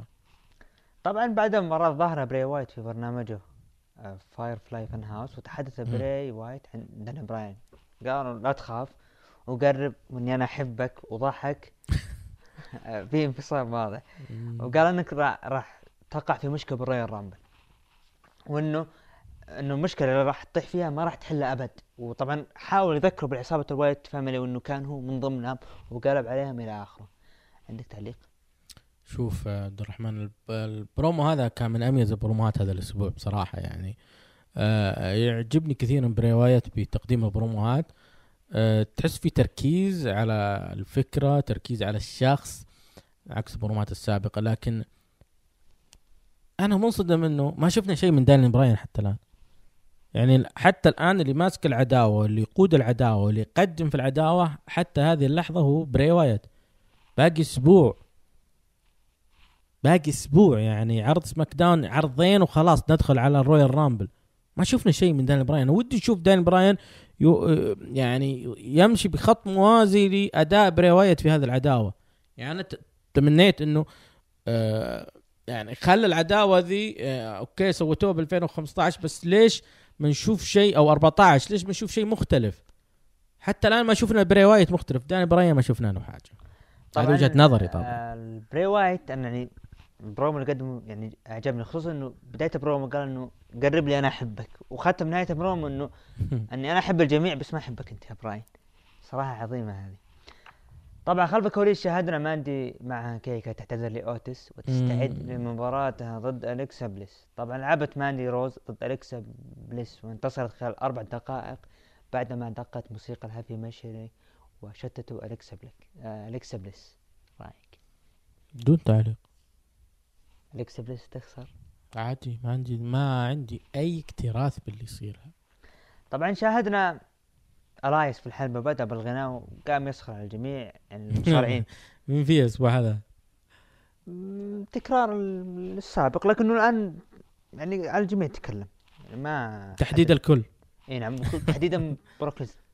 واو. وقال إنه راح يفوز بالرامبل. لا يبطي عظم ألايس يفوز. تبطي عظم. طبعا. والله ما تدري يعني. ناكامورا فاز 2018. للاسف انا زعلان عليكم. طبعا دخلت ليسي ايفنز الحلبه وتستعد لمباراه ايش عندك على الديفنس؟ شغلتنا الاسبوع هذا لازم اعطيك حقه. طيب يعني. ما لازم حقه هذا، ما قلنا شيء. طيب طبعا دخلت ليسي ايفنز الحلبه وتستعد لمباراه ضد ساشا بانكس، ولكن ظهرت بايلي، ظهرت بالشاشه وقالت ان ساشا مشغوله، عندها تسجل اللي هو اتوقع الراب من الراب، عندها اغاني تسجل وانها هي مرتبطه ما هي فاضيه رابر ساشا بانكس. طبعا ليش قاطعتها؟ طبعا قاطع اللي هو ابن عمها سلم دوغ الواسط يشتغل. طيب طبعا قاطعتها ليش ايفنز وقالت انه انا مستعده اذا تبين تلعبين على مباراه اللقب. طبعا حاولت انها تصرفها بيلي ورفضت، الين ما دخلت ليسي وكلنا هجم على الثاني، وبالنهايه ليسي سيطرت على الوضع. تعليق؟ نو تعليق. اوكي شاهدنا خلفه كويس تشارلي تقابل داني براين. ليه على كيفي دحين من عيد حمال يقول لي على كيفي ما أبغى أعلق أنا على فقرات الحريم. إيش تبي؟ كيفي حر أنا. تعلق أنت علق تطلع بصوتك وعلق أنت حمل على شغلتنا تراك. ترى بفصل والله السماعة. طبعا شاهدنا خلف الكواليس تشارلي تقابل داني براين وتحدث براين أن براين يريدني أن أتذكر ما حدث قبل 6 سنوات. أيوه. مع الوتهم مني قال نعم أني أنا أتذكر وأتذكر حين هزمته وأني مستعد وأني أنا شخص لا أكسر وسوف أحقق اللقب اليونيفرسال. طبعا الراس والله قاطعوا الأرنب خلف الشاشة وقالوا إني أنا من أكبر معجبينك وأريد أنا عندي لك خطة كيف تفوز على الفيند. أيوه. يوم جاء إنه يتكلم براي وايت كتم الأرنب بعد ما كتموا اختفت صارت الشاشة سوداء وبعدها شفنا براين خلف الكواليس جته هدية. يوم فتح هدية شاف الأرنب نص راسه مقطوع من براي وايت. عندك تعليق؟ هذا تعليقي اللي قلته قبل. إذا كان في شيء جديد بعداوة براي وايت وداني براين الفقرات اللي يسويها براي وايت. براي وايت هو اللي شايل العداوة. ما شفنا شيء حتى الآن ما وراني داني براين شيء مختلف شيء جديد إلى هذه اللحظة. ما شفت شيء عبد الرحمن. آسف الجمهور داني براين بس ما أقنعني حتى الآن إنه قادر إنه يسوي حاجة مختلفة عكس براي وايت. يعني الآن شفنا براي وايت يسوي حاجة حلوة. شفنا برونستون لعب ضد البطل قارات شينسكي ناكامورا وانتصر مباراة خلال 6 دقائق. هذا اللي تكلمنا عنه الأسبوع الماضي إنه يحتاج يخوض مباراة مع ناكامورا بدون لقب حتى يستطيع أن يأخذ فرصته على اللقب. توقعي قبل أنه بعد نفس الكلام إنه هو راح يلعب مباراة مع سيزارو. ناكامورا ممكن الأسبوع الجاي سامي زين ويتحدى. احنا تكلمنا تحديدا عن سيزارو سامي زين بعدين ناكامورا على اللقب لكن الآن لعبوا مع ناكامورا فواضح إنه سامي زين ممكن يقول شرط إنه إذا فزت علي تأخذ فرصة على لقب القارات فممكن يصير هذا الشرط. لكن حلوة ترى حتى الآن حلوة قصة ناكامورا أو عصابة ناكامورا سيزارو سامي زين مع برون سترومان. شفنا حاجات مختلفة لبرون سترومان. طبعا شفنا فيديو باكج لشيمس تحدث وش سوى الأسبوع اللي راح مقابل وقال أنه أساسا صغير الحجم ويحتاج الإبادة وأنه علة على سماك داون وسماك داون يعني يحتاج أن نتخلص من هذا العلل. طبعا عندك تعليق عليه؟ شوف شيمس ليش مو عارفين يتعاملون معه صح؟ مو بالطريقة هذه تعامل يعني أنت بس إيش اختلف عن شيمس ما قبل فريق سيجارو يعني قبل ذا بار شيمس كان كذا. اللهم غيروا اللوك بس. أنا صراحة تمنيت إنه يرجع من رامبل وتصير يعني قلبته بعد الرامبل يصير ياخذ ما هي بقلبه يا عبد الرحمن بقدر ما هي أبي شيء يعني مو قادرين يجيبون شيمس الأول ومو قادرين يقدمون شيء جديد لشيمس. الشيء الجديد هو ذا بار لذلك تمنيت أن استمر فريق ذا بار يعني بس ليش تفرقهم اثنينهم مقدمين حاجة حلوة ذا بار ليش يعني قدرت تجيب شيء مختلف من سيزارو ومن شيمس. الآن ترجع لشيمس على حاجة ما هي كويسة قبل الناس ما تقبلوا فيها ونرجع لنفس الدوامة ونرجع المربع الأول. طيب تخيل أن شيمس ظهر بعرض بلاك بول وهجم على والتر. أوه صح بالنسبة لي صح. ويصير مثل فين بالر يكون NXT UK takeover يكون مثلا NXT takeover الجاي اللي ما أدري بفبراير 14 فبراير يكون هو اللي تقام في مباراة بين شيمس وفولتر بتكون حلوة جدا بس ما هذه يحتاج واحد مثلك. شكرا فكرة مرة رائعة. طبعا نشوف الظاهر على الأسبوع المقبل العائد جو مارسون ضد بيجي بينتهي على مباراة تكتيم في الرويال رامبل. واضح ميز جو موريسون ضد نيو داي على لقب فرق عرض سماك داون. طبعا نروح للخبر اللي بعده. مو الخبر رومان رينز دخل الحلبة وبدأ بالحديث أن سنة 2019 كانت مباركة ولكن نهايتها كانت صعبة بسبب ما حصل له من سيطرة وضرب ودق خشم من قبل الملك كوربن ومساعده دوف زيجلر وأن الأسبوع الماضي عادوا عائلته طبعا يقصد أوسوس وقال أن سنة 2020 هي المنشودة وسوف أنتصر بالرامبل وأكون في المين إيفنت رسميا للمرة الخامسة ورحب بعودة أوسوس وتحدثوا أن خلال 5 أشهر كانت صعبة علينا ونحن نشاهد رومان يندق من قبل كوربن. ليش ما قلت الملك كوربن؟ الملك كوربن يعني الواحد يزل يعني. طبعا جالسين هم يطقطقون انهم يقولون انه مسمين الكوربن الملكه، مسوين يطقطقون يعني هم مسمين الملكه. اي انا ما حبيت الشيء هذا كذا ما قلت كوربن. طيب وان هالشيء هذا تقريبا احترام للعائله. ولكن اخيرا قاطعه الملك كوربن وتحدث عن رومان هو سبب الخساره في الفرصه على لقب اليونيفرسال، وانه خائف من مواجهته لوحده. لذلك استعان بعائلته وقال انه لن ينتصر احد بالرامبل غير الملك كوربن. طبعا بدا بالهجوم هو دوف على الاوسوس ولعبوا مباراه ضد الاوسوس، وشفنا مجريات المباراه تدخل فريق الريفايفل محاولين تشتيت الاوسوس وانسحبوا من الحلبه، الى ان دقت موسيقى رومان رينز وبدا بالهجوم على الريفايفل. استكملت المباراه ورمى كوربن جيمي اوسوس على رينز، وبعدها شاهدنا السبيل من رومان رينز. طبعا شكرا، لان هذا ادى الى فوز الملك كوربن خلال تسع دقائق بالديكيو. ما كان كوربن الحالة ترى، كان مع زيجلر. مباراة فرق كانت زيجلر وكوربن ضد الاوسوس. المجريات المباراة كلها مسيطر عليها ملك كوربن. حتى احنا شايفينه. ترى الله بيعاقبك على هذا. والله تجيك عقوبة ترى. بعد المباراة طيب. حاول رينز كسر الطاولة على الملك كوربن، ولكن فجأة تدخل العائد من الإيقاف روبرت رود وبدأ بالضرب على رينز. لوريس. وسيطر الملك كوربن لازم نرضيها وزيجلر وروبرت رود وكسر الطاولة على رينز، وبذلك ينتهي عرض سماك داون بزعامة وسيطرة الملك كوربن ومساعدينه. تعليقك؟ أودا حميدا روبرت رود. طبعا البروم اللي قالها المدعو رومان رينز انا لا اتفق باي جزئيه فيه، ويمثل الا نفسه ولن يفوز بالرويال رامبل. رومان رينز انا دانك تسمع البودكاست ومرسل لي على الواتس ما راح تفوز. اعطى تقييم كذا عرض 7. تعطيه؟ انا اعطيه 6.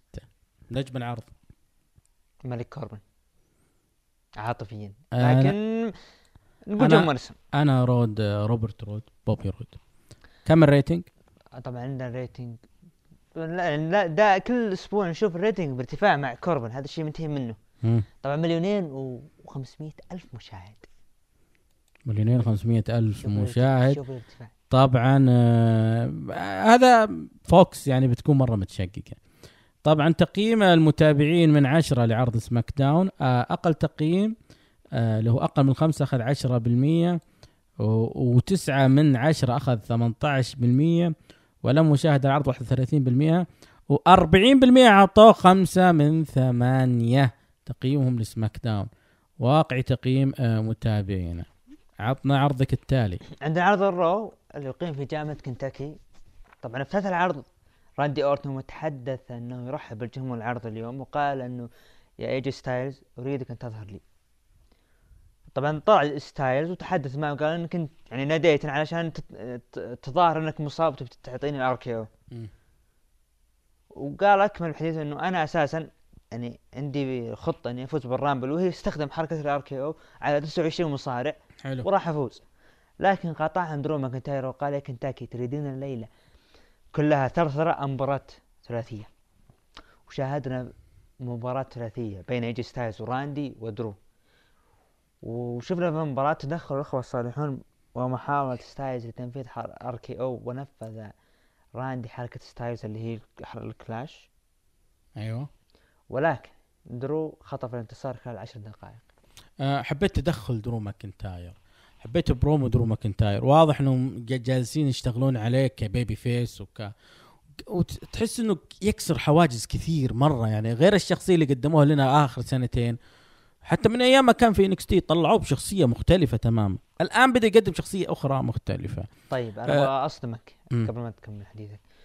الدفعات هذه يقولون سببها القناه البريطانيه اللي وقعت الجديده اللي هي البي تي سبورت. اي نعم. أيوه؟ يقولون هي دفعه عشان القناه البريطانيه. يا خوفي انها مؤقته. والله شوف، بغض النظر مؤقته او لا، لكن الرجل الطريقه اللي هم يقدمونها فيه طريقة مختلفة. يعني أنا ما أقول دفعة، أنا أقول طريقة مختلفة. يعني كانوا مطلعينه إنه وحش، كانوا طلعوا انه قوي جدا ولا يقهر، والان قاموا يطلعونه انه يعني حبوب وش زينه وش حلوه وش ملحه، فحسيت انه في اختلاف عن السابق طبعا. بس عندي شرها انا، انت الحين طلع لي المتنافسين في الرويال رامبل، ايجا ستايلز، راندي، ماكنتاير، صح؟ إينا. طيب في منافس رابع معاهم اعلن دخول المباراه، وهو اهم اسم اعلن دخول مباراه الرويال رامبل اللي هو بطل الدبليو دبليو، براك ليزنر. ليش ما شفناه موجود الفقره هذه؟ ليش ما جابوا له طاري الا يعني اسم كذا مرمي؟ ليش طلعوه فقره الحاله؟ فهمني انت، تخيل معي لو كان ايجا ستايلز، راندي، درو ماكنتاير، بروك ليزنر يجلس حول الحلبة ويشوف مباراة ويتدخل ويسوي F5 يعني ليش كلهم متنافسين في مباراة الرويال رامبل؟ بس ما أدري. طبعا خلف الكواليس شاهدنا سيث وإصابته، وأن الشيء هذا يعني المباراة هذه ما راح تمنعهم من اللي بيسوون هذا الليلة. طبعا من المشكلة اللي هي الفيست فايت، اي نعم، المشكلة غبية جدا.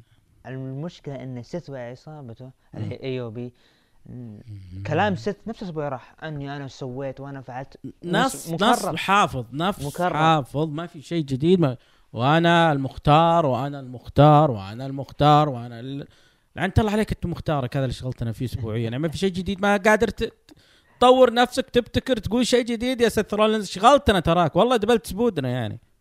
حتى نظراتهم اللي وراء الأي أو بي دي ما في شيء مختلف، ما في شيء جديد.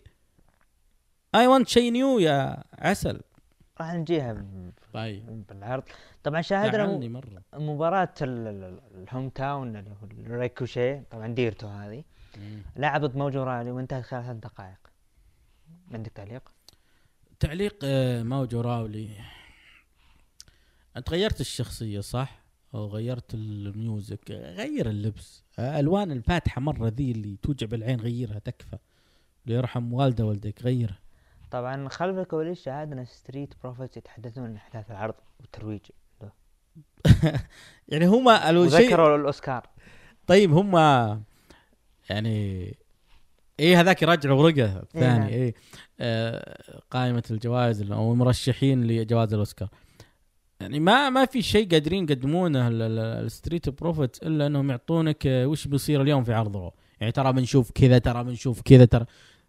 طيب طاولة التعليق وش تسوي يعني؟ فيك جوزيف وجيري لولر، تحية طاولة تعليق خرافية مع عودة جيري لولر أقدم معلق مصارعة حاليا، وما زال متألق عارف دوره، متمكن جدا فيما يقدم، مرة عجبني. لذلك المفروض ستريت فورفتس يعلقون على أي حاجة، مو لازم إنه طيب ليش ما علقوا على خساراتهم الأسبوع الماضي؟ ليش ما جابوا طاريها الأسبوع الماضي؟ ليش ما تكلموا عنه؟ لما قالوا نبي فرصة ثانية ولا شيء. البرومو هذا الصور خلف الكواليس ذكرني بداياتهم برضو.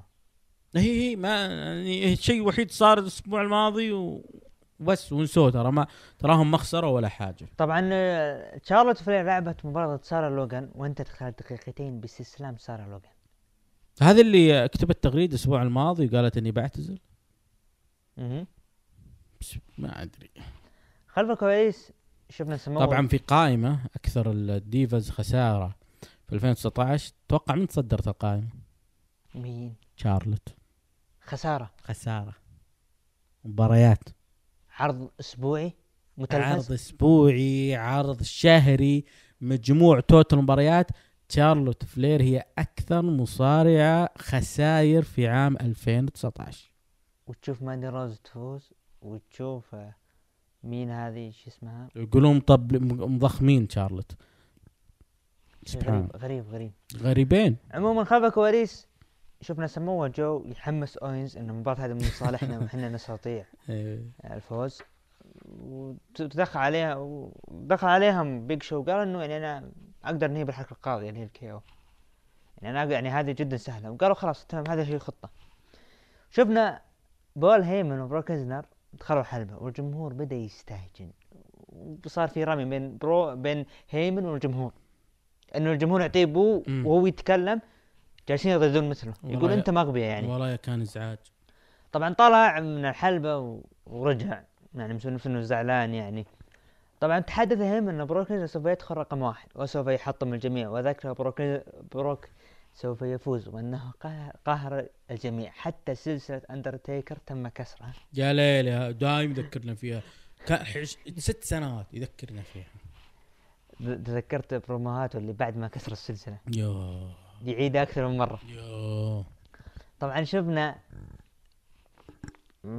أرتروث طبعا تحدث هو وذكر أن هذه هي الحقيقة اللي هي ذات التروث، إلين ما دقت موسيقى أرتروث وقال أنه سعيد بول ناداني وأنه أنت مرشح للفوز بالرامبل، ولكن بطل طفولة جون سينا قال أنه لا تستسلم أبد، وأنه رسميا سوف يدخل الرامبل. طبعا الكلام هذا كله موجه لبول هيمن، وأنه سوف يلقيه خارج الحبال. ورد عليه هيمن أنه أني أنا ماني بالرامبل أصلا، ولكن اللي قدامك هذا هو اللي راح تواجهه، اللي طبعا يقصد بروك ليزنر. طبعا تروث قال انه انا متاسف انه هذا خطأي، وانا راح انسحب من الرامبل، انه انا راح انسحب من الرامبل. ودقت موسيقى ارتروث حاول انه يرقص، لكن هجم عليه بروك ليزنر، نفذ عليه حركه F5 قبل ما يطلع من الحلبة. قال واتساب This is واتساب. افضل برومو هذا الاسبوع انا بوجهة نظري، رائع، شفنا شيء مختلف. أرتروث مع بول هيمن ابدعوا الاثنين، حتى بروك ليزنر كان يطقطق، بس بول هيمن بعض الاحيان لما تستفز الجمهور ممكن ينقلب عليك بشكل عكسي، يعني بشكل مره عكسي وسلبي. لما قال انه انتم تقولوا لي بو وبعدين لما انا اتكلم تردون وراي، انتم كمخ. فاستفزاز الجمهور بهذه الطريقه عبد الرحمن انا ارى انه ما هو بذكاء، ما هو بذكاء. ممكن انك تخلي الجمهور يقولون بو، لا مو كل بو ينجح، مو كل بو. لذلك أرتروث أنقذ الموقف يعني تماما وقلبها لفقرة حلوة، كانت تكون أفشل فقرة يعني، وكان بول هيمن بيكون في ورطة جدا أنه غلط أنك تستفز الجمهور بهذه الطريقة. تستطيع أن تستفزهم بطريقة تخدم عرضك، بس مو بطريقة أنها يخربون عرضك. والدليل أنه مو قادر يكمل، قاطعوه الجمهور، فهذا دليل الفشل. نفس حقة رومان رينز بعد رسومينيا لما فاز على تيكر، لما قال This is my yard now. لا ما قدر يتكلم، ما عطى فرصه الجمهور يتكلم، وكان خطأ انا بالنسبه لي خطأ استراتيجي، بغض النظر وش قلت وقتها بالبودكاست، لكن ما زلت انا عند وجهة نظرك كان خطأ استراتيجي من الدبليو ان يطلعون رومان رينز ويتكلم، ما يتكلم كان قلب يعني وقتها، لانه جمهور الوحيد اللي بيقول بو عليه الجمهور هذاك، الجماهير الثانيه ما راح تكون عن شيء. والدليل انهم طلعوه من العرض، ما خلوه يقعد على طول. طبعا شفت بروك ليزنر كان يضحك، تحس انه كسر لا من حينه، اصلا. طبعا شفنا موج رالي بعد ما يعني بعد ما طلع بروك هجم على مو هجم، ثبت أرتروث وخطف لقب ال 24/7. عادي اللقب هذا ما مهتم فيه، لكن ممكن يبون يزودون انه أرتروث كسر رقم ريفن، انه اكثر من حقق لقب. كان رقم ريفن 27 و28 مره حقق لقب الهارد كور، فالان 29 او 30. واو. طبعا شفنا مباراة روسف ضد بوبي لاشلي، وشاهدنا في هذه المباراة تدخلات من لانا وكذلك ليف مورغان، وفي النهاية انتصر بوبي لاشلي بعد تشتيت لانا لروسف بضربه لليف مورغان، وانتهت المباراة خلال 14 دقيقة. بصراحة روسف أبدأ خلف الكواليس، طبعا راح نكمل نجي ناخذ رأيك خلف الكواليس. لانا تتحدى روسف والليف مورغان في مباراة ميكس تشالنج، وكان لاشلي ما يبيها المباراة هذه يعني، وروسف قبلها مع روسف كتب كلام انه عقده انتهى او من هالكلام هذا، وانه خلاص انتهى. لا تصدقون احد يقول عقدي انتهى ودبليو طلعوا في عروض متلفزة تعطيه قصص مهمة. روسف بالنسبة لي هو الوحيد اللي نجح في هذه القصة وهذه العداوة، طلع بشكل مختلف، طلع بشكل جديد، تحديدا شكل الجدي. اتركوا العازب روسف في الأسابيع الماضية، لا الآن طلع بشكل جدا مختلف. حبيت كثير باللي سواه في مباراة، طلع روسف بشكل جدا قوي. أتمنى أنه يأخذ فرصة مرة أخرى على دائرة المنافسة على لقب الدبليو مدام لانا مبعدة عنه.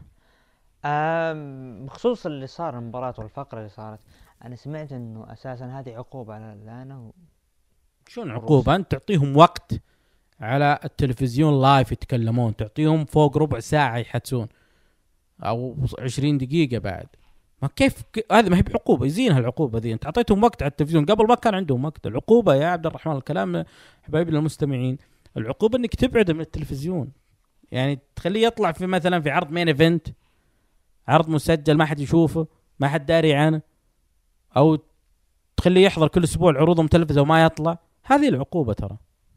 طبعا شفنا فريق الفايكنج رايدرز عندهم تحدي مفتوح على الالقاب، ومين خصمهم؟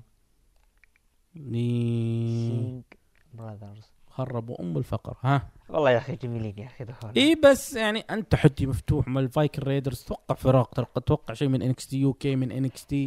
لا والله انا يعجبوني. طبعا انت تنبات 45 ثانيه بفوز الفايكنج رايدرز. يعجبك بوش 45 ثانيه؟ لا الدخول ولا الكاركتر اللي هم يسوونه ترى. بس انا زعلان، بس انا زعلان انه انت كنت مع النكس تي بالامكان الحرب بين الثلاث عروض.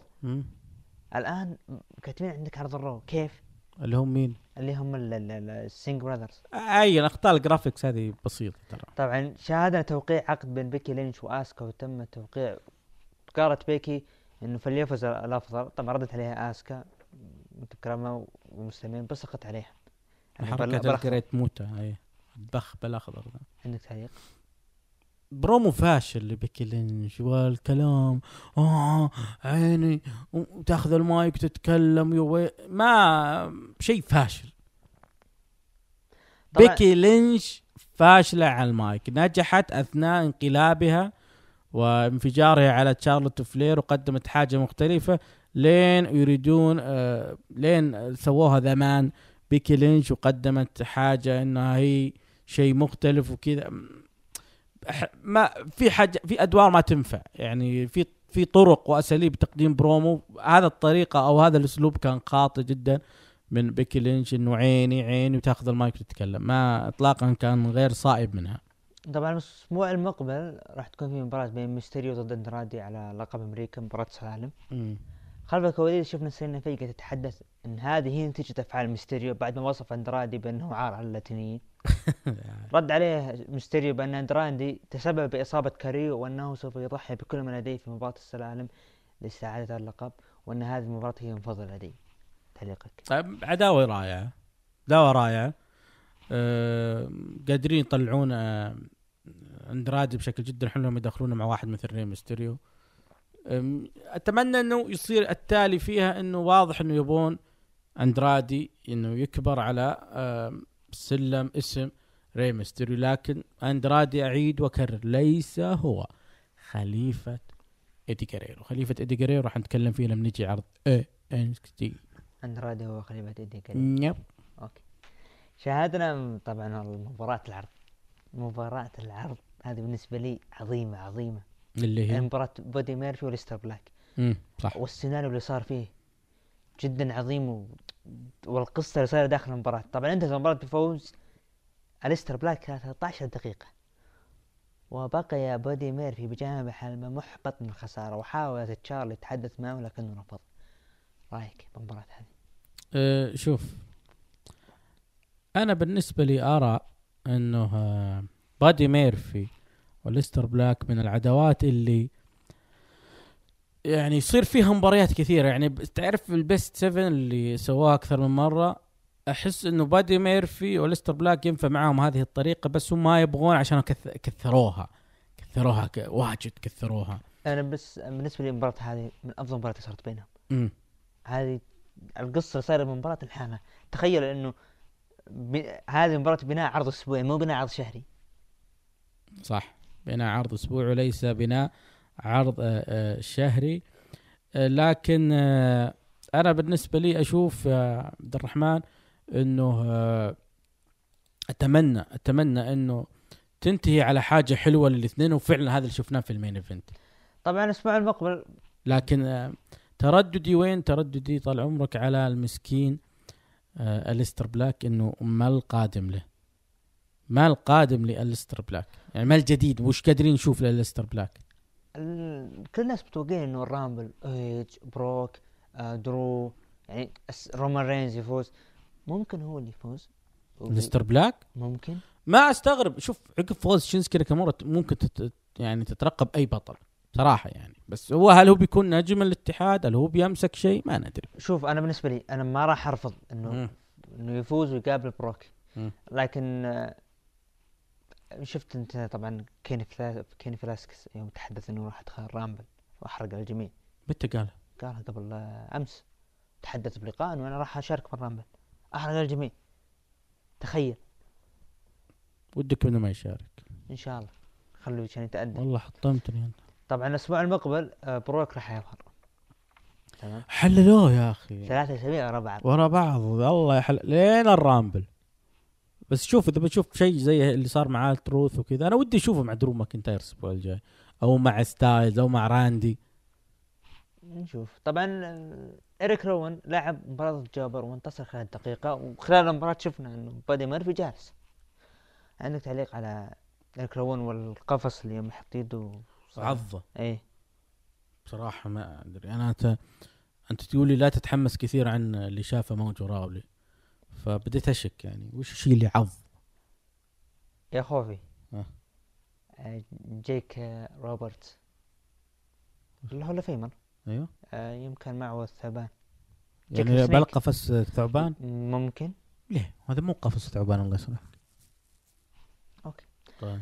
طبعا نروح لمباراه المين ايفنت. انا مباراه جازتني صحيح انها 5 دقائق لكن جازتني. ساث رولينز وعصابه ايوبي ضد بيك شو اونز وجو، وقدم مباراه رائعه من الطرفين، وخصوصا قفزه كيفن اونز من عند الستيج هذا عظيمه دور عليه. احنا ما مسوينها علشان القفزه هذه. انا استغربت انه البوابه ما هي زي دايم بالنص، لا حطوها يمين شوي. طبعا شفنا انه كيفن اونز وسمو جو عند طاوله المعلقين يتضاربون وصار اليسار، لكن وسط الحلبه شاهدنا بيج شو وسيث رولينز، وسيث رولينز يحاول يقنع بادي ميرفي بانه يساعده على بيج شو، الى ان وافق بادي ميرفي وساعده، وبذلك انتهت المباراة خلال 5 دقائق بفوز عصابة سيث رولينز وأيوبي وانضمام بادي ميرفي، أو نقول انضمام بادي ميرفي لهم. رأيك إيش فكرة المباراة؟ بس ودي أسأل فيست ما فايت ماتش وما أدري إيه، وإيش فكرته؟ فكرته إنه لاست مان ستاندينج، بس انه بدال ما الحكم يعد يناظر، هذا الفريق كله تايح على الارض، خلاص الفريق الثاني هو اللي فايز. يعني هذا السؤال، يعني انت بتجيب شيء مختلف، وش الشيء المختلف في هذه المباراه؟ وش اختلفت عن لاست مان ستاندينج؟ والله ما في عد وكلهم طايحين على الارض، ويجي الحكم هو اللي يقرر هذا الفريق ناجح ولا لا. طبعا قبل ما نروح الريتنج، انا في شيء لاحظته الاسبوع راح وقلته بالتقرير، انه الاسبوع هذا راح يكون في زميل ثالث لهم، ما ذكروا مين، حتى انهم طلعوا بنهايه الحدث الاسبوعي راح انه علامه استفهام على الزميل الثالث. تخيل طلع بيكشو، وين الزميل الثالث اللي انتم مخفينه؟ هم قالوا انه في زميل ثالث اصلا الاسبوع الماضي، لا الاسبوع هذا. انت بتشوف كيف ثالث؟ هم 3 كيف ثالث؟ هو شوف العرض، نهايه العرض الاسبوعي راح قالوا انه في مباراه الفيست فايت، وانه في زميل ثالث مع كيفن اونس موجو، مو ذا بيكشو زميل آخر. حتى يمكن يعني نتفق إنه كين ممكن يطلع، ممكن أي شخص ثاني يطلع، لكن فجأة بيكشو هل هو خطأ من عندهم؟ خطأ من عندهم ودائم يتكرر هذا، لا غرابة عليه. وكين أصلا بيطلع في عرض سماك داون السبت. طيب تقييمك العرض؟ نعطيه 6.5. لا نعطيه 5.5. نجم العرض عندك؟ نجمين، مو نجم، بادي ميرفي وليستر بلاك، لكن نقول بادي ميرفي. أنت تقول بادي ميرفي وأنا أقول أيضا بادي ميرفي. عطنا الريتنج. عندنا الريتنج أسبوع الرو هذا الأسبوع انخفض إلى 2,030,000 مشاهد. شيء طبيعي، كان في مباراة أعتقد، بس ما أدري. بس في مباريات يعني حلوة، يعني حرام. لا المشاهدين على التلفزيون كان في مباراة الناس مركزين عليها. يعني تخيل أنت وقت برث عرض رو في مباراة للأهلي و أبها، وش بتتابع؟ تتابع الأهلي وأبها، ما راح تتابع مباراة عرض لا رو. أنا راح أتابع عرض رو. صح هذا أنت. طبعا نروح لتقييم متابعينا لعرض رو. أقل من 5 عطوه 9%، من 9 إلى 10 24%، من 5 إلى 8 31%، ولم أشاهد العرض 34%، لكن النسبة العالية واضح من 5 إلى 8. هم متفقين معنا. نروح الآن اللي القفر الجديد اللي انت شاريه هذا، وشه حق جوالك هذا؟ عقب اسبوع راح بعد ما اللي هو دعمي شرى منها قلت لازم مر عليها. قلت ما تعرف تشتري لك قفرات انت؟ ما تعرف تشتري شيء ثاني؟ انا احب القفرات هذه زي كذا، اموت فيها. شعار الانتر ميلان، عندهم شعارات انديه ثانيه غير انتر ميلان؟ في الانديه السعوديه والله الهلال، الاهلي، النصر، الاتحاد. اللي هو وش المكان اللي رحت له؟ اللي بالبدر الاتصالات. طبعا مركز البدر التقني الاتصالات في شارع الصالحيه بعنيزه، روح هناك احدث الاجهزه وكذلك الاكسسوارات الخاصه بجوالاتكم لجميع انواع الجوالات. مركز بدر التقنيه واتصالات حي الصالحيه وشارع الصالحيه في محافظه عنيزه. نروح الان لعرض AEW دايناميت. طبعا افتتحوا العرض بصوره للراحل روكي جونسون ولفته كريمه منهم. طبعا العرض AEW دايناميت الاسبوع هذا مسمينه باش ات ذا بيتش، وهو عرض شهري كان يقام في WCW. احنا باي شهر ميلادي يا عبد الرحمن؟ يناير. وشو، خريف ولا حر ولا ثلج؟ برد. طيب الناس تتفسخ عند البيتش ليش؟ اللي هو الشاطئ، يتشمسون. يعني حر ولا برد؟ حر. طيب وش المناسب تحط اسم العرض؟ انا ودي اعرف. والله اسف الحمار اللي يفكر يحط الاسم هذا الان منه. شفت الستيج وشفت ملابس المعلقين والمرأة العارية اللي حاطين هناك وجالسين على كرسي شاطئ. وش يحسون فيه ذولي؟ توقيته غلط اصلا. وين عايشين انتم؟ باي زمن عايشين انتم؟ ولا جيريكو كروس الاسبوع الجاي برد، الناس برد، وتراحم كروس برد. شيء يعني يفقع المرارة. يعني بصراحة شو استخفاف العقول هذه؟ احنا المفروض TNT بتشوف العرض اسمه باش ذا بيست وتلغي العقد. يلا ضف له هلكت وياه. شو المبزر مجمعهم عندي يا ناس؟ والله العظيم باش الثبيش وحطها لي بشته. عموما افتتح العرض كالعادة بمباريات تأخذ قرابة الربع والأكثر من ربع ساعة، وكان مباراة مصنف أول على ألقاب الفرق. أنا ما أدري ليش يحبون مباريات تصنيف أول وما نشوف مباراة على الألقاب. يعني كثير مباريات تصنيف أول بس ما نشوف مباراة على الألقاب. مباراة تصنيف أول على لقب فرق AEW اليانج باكس ضد سناتا أورتيز ضد كيني أوميغا وآدم بيج ضد بيست فريند.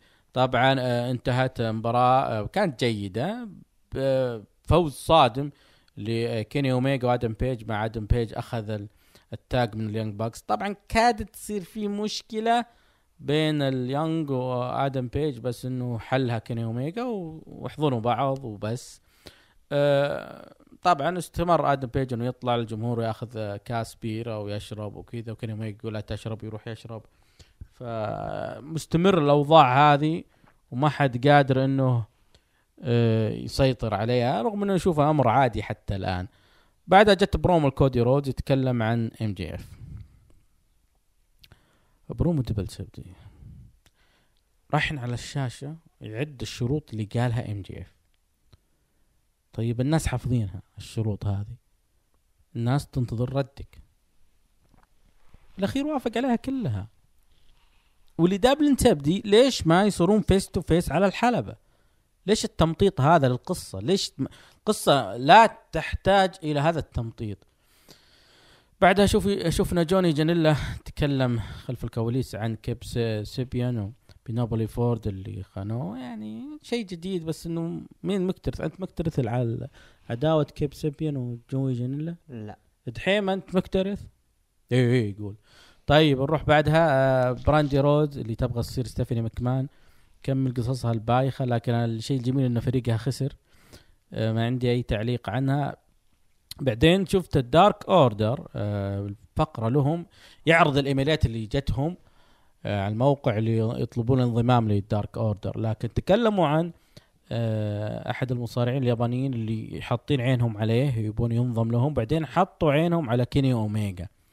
طيب هذه خططكم انتم ليش تعلنونها؟ يعني خلاص الان كشفكم كيني أوميغا، انتم تخططون عليه. آدم بيج ايضا انتم تخططون عليه. فحس شوي طفوليه يعني. تمام رقيق حنا ترى بنجيب، ما حبيتها اطلاقا هذه. ما ادري انت عجبك الدارك اوردر وبرومات حقتهم؟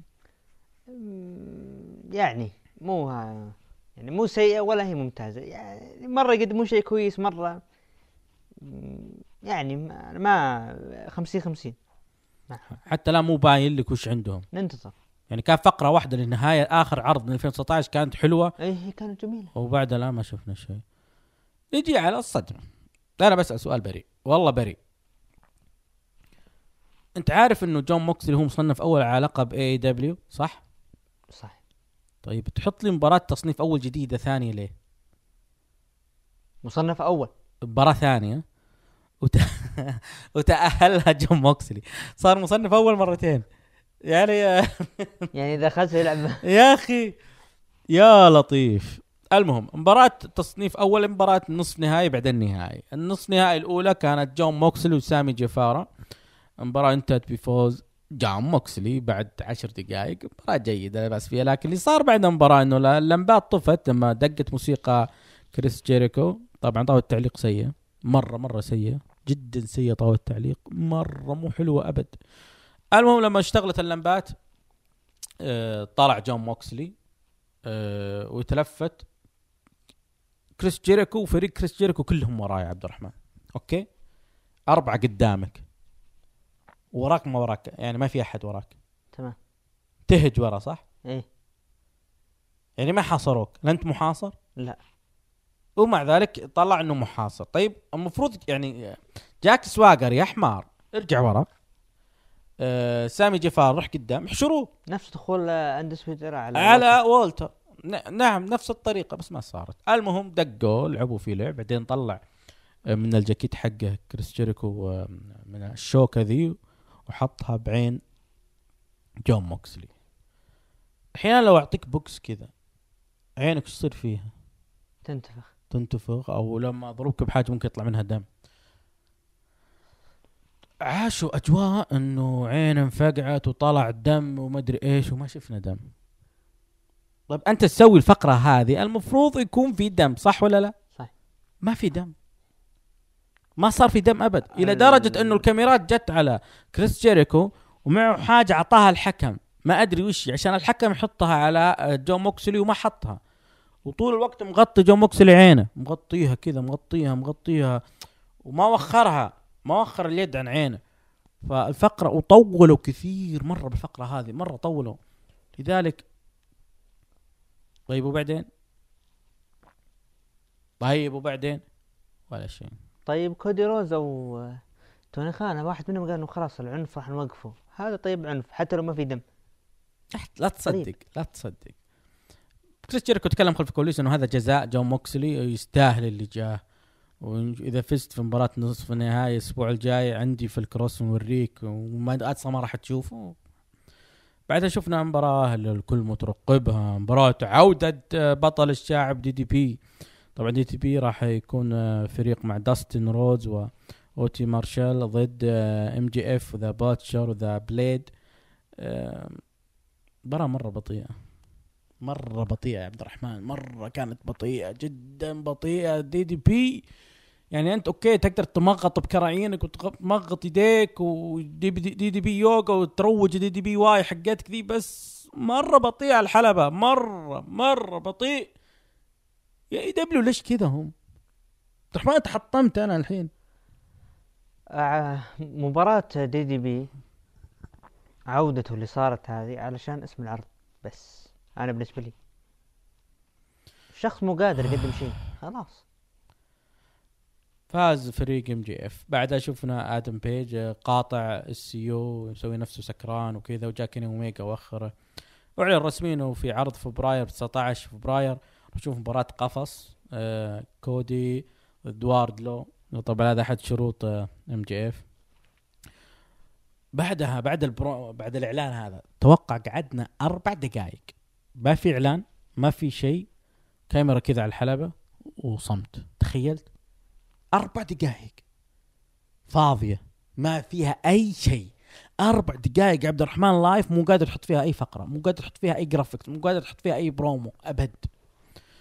بعد شفنا مباراة ومن أجمل مباريات اللي شفتها بصراحة، مباراة النصف نهائي الثانية اللي تحديد مصنف أول علاقة بأي دبليو. الفائز راح يقابل جون موكسلي اللي هو باك وداربي ألين. ما تحمست لها عبث، مباراة جدا جميلة رائعة، الاثنين قدموا لنا حاجة رائعة جدا. مباراة أخذت قرابة الربع ساعة، انتهت بفوز كبير لباك على الديربي لين بعد المباراة توني شيفاني أخذ اللقاء مع باك، وتكلم باك إنه خلاص هو الآن مصنف أول، فقال توني شيفاني لا ما أنت مصنف أول، بس كان في ارتباك، كان في توتر إنه توني شيفاني قال آسف باك، فيه بنروح خلف الكواليس، وراح خلف الكواليس الناس الموجودين يدخلون جون موكسلي، كان مغطي عينه، دخلوه سيارة الإسعاف، فجأة فتح سيارة الإسعاف وطلع وجال الحلبة وتكلم عن باك أنا راح يفوز عليك الأسبوع الجاي ووريك وأنا بفوز وإلى آخره، حتى أنا بعين واحدة ولا بدون عيون أنا فايز،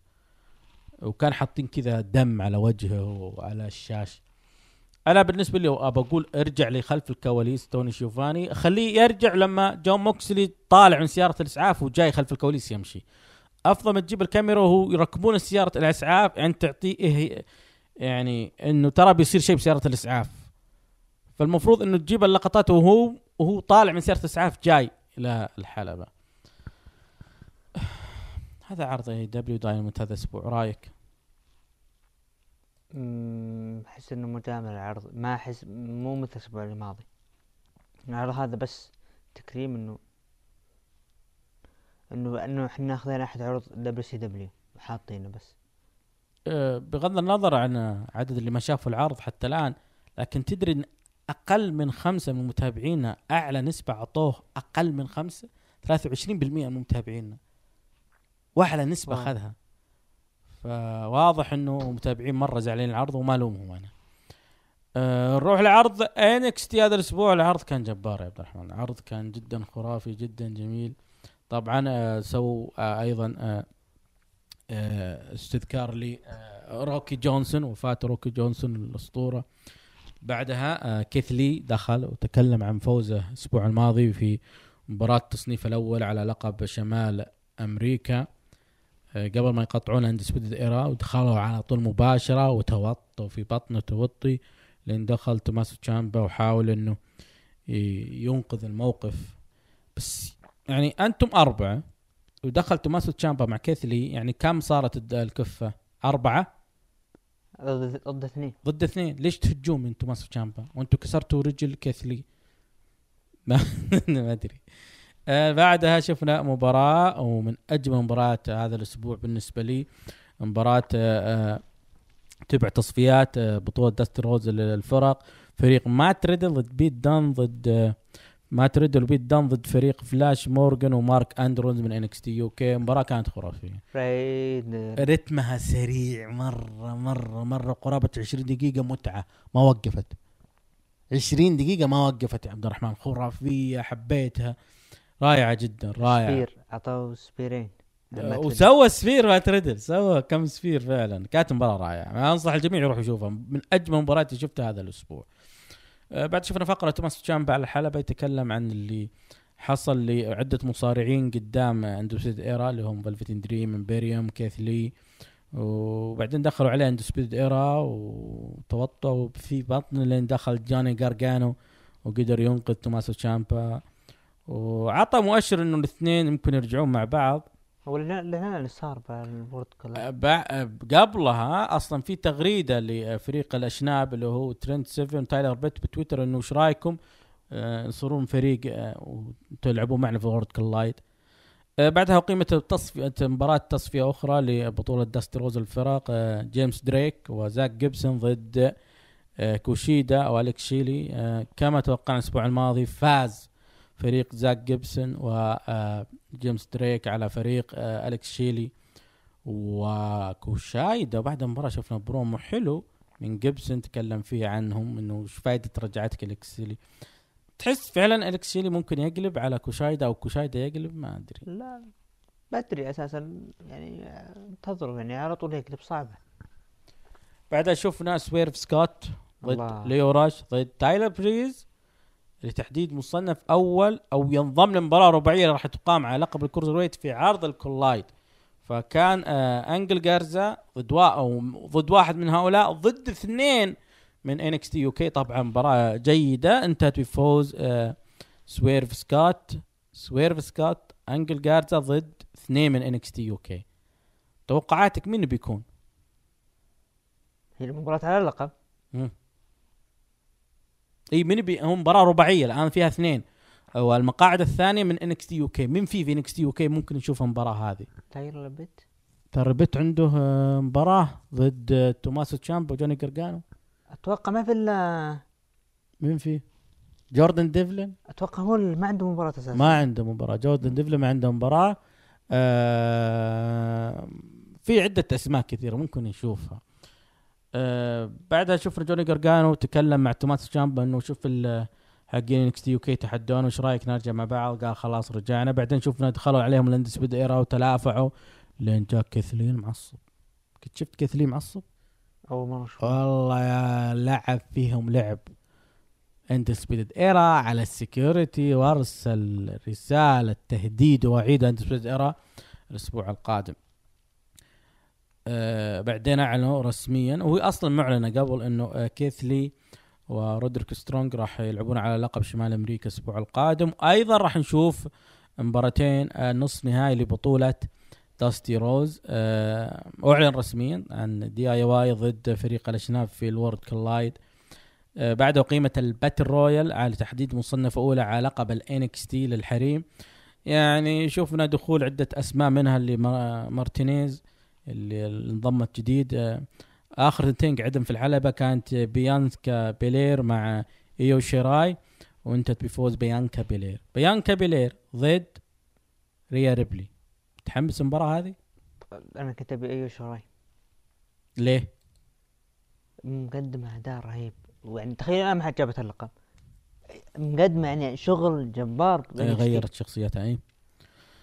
طبعا انا اعطيه تقييم 7.5 من 10، وانت 8.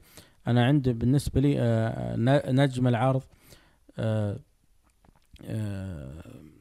قد يكون هو مات ريدل وبيت دان، فريق كامل كانوا رايعين. وانت؟ انا مباراه الباتل رويال جازت لي باتل رويال جازت لك ايه. ونجم العرض كيثلي. ايوه كيثلي تقول. طيب تقييم متابعينا، اقل تقييم كان اقل من 5 2%، بعدين 28% من 9 إلى 10، و34% 5 إلى 8، يعني تقريبا نفس تقييماتنا. طبعا نروح لاستفتاءاتنا الاسبوعيه. برومو الاسبوع كانت الخيارات عندنا برومو كيثلي وتوماسو تشامبا وتروث هيمن وليزنر وبري وايت. اخذ برومو الاسبوع هو تروث هيمن ليزنر. ايش رايك برومو ملك كاربون؟ ليش ما حطوه هذه الفريق الاعداد. مباراه الاسبوع كانت ميز كوفي من عرض سماك داون، بادي ميرفي ليستر بلاك من عرض سماك داون، من عرض رو، من عرض NXT مات ريدل وبيت دان ضد دريك جيمس دريك شو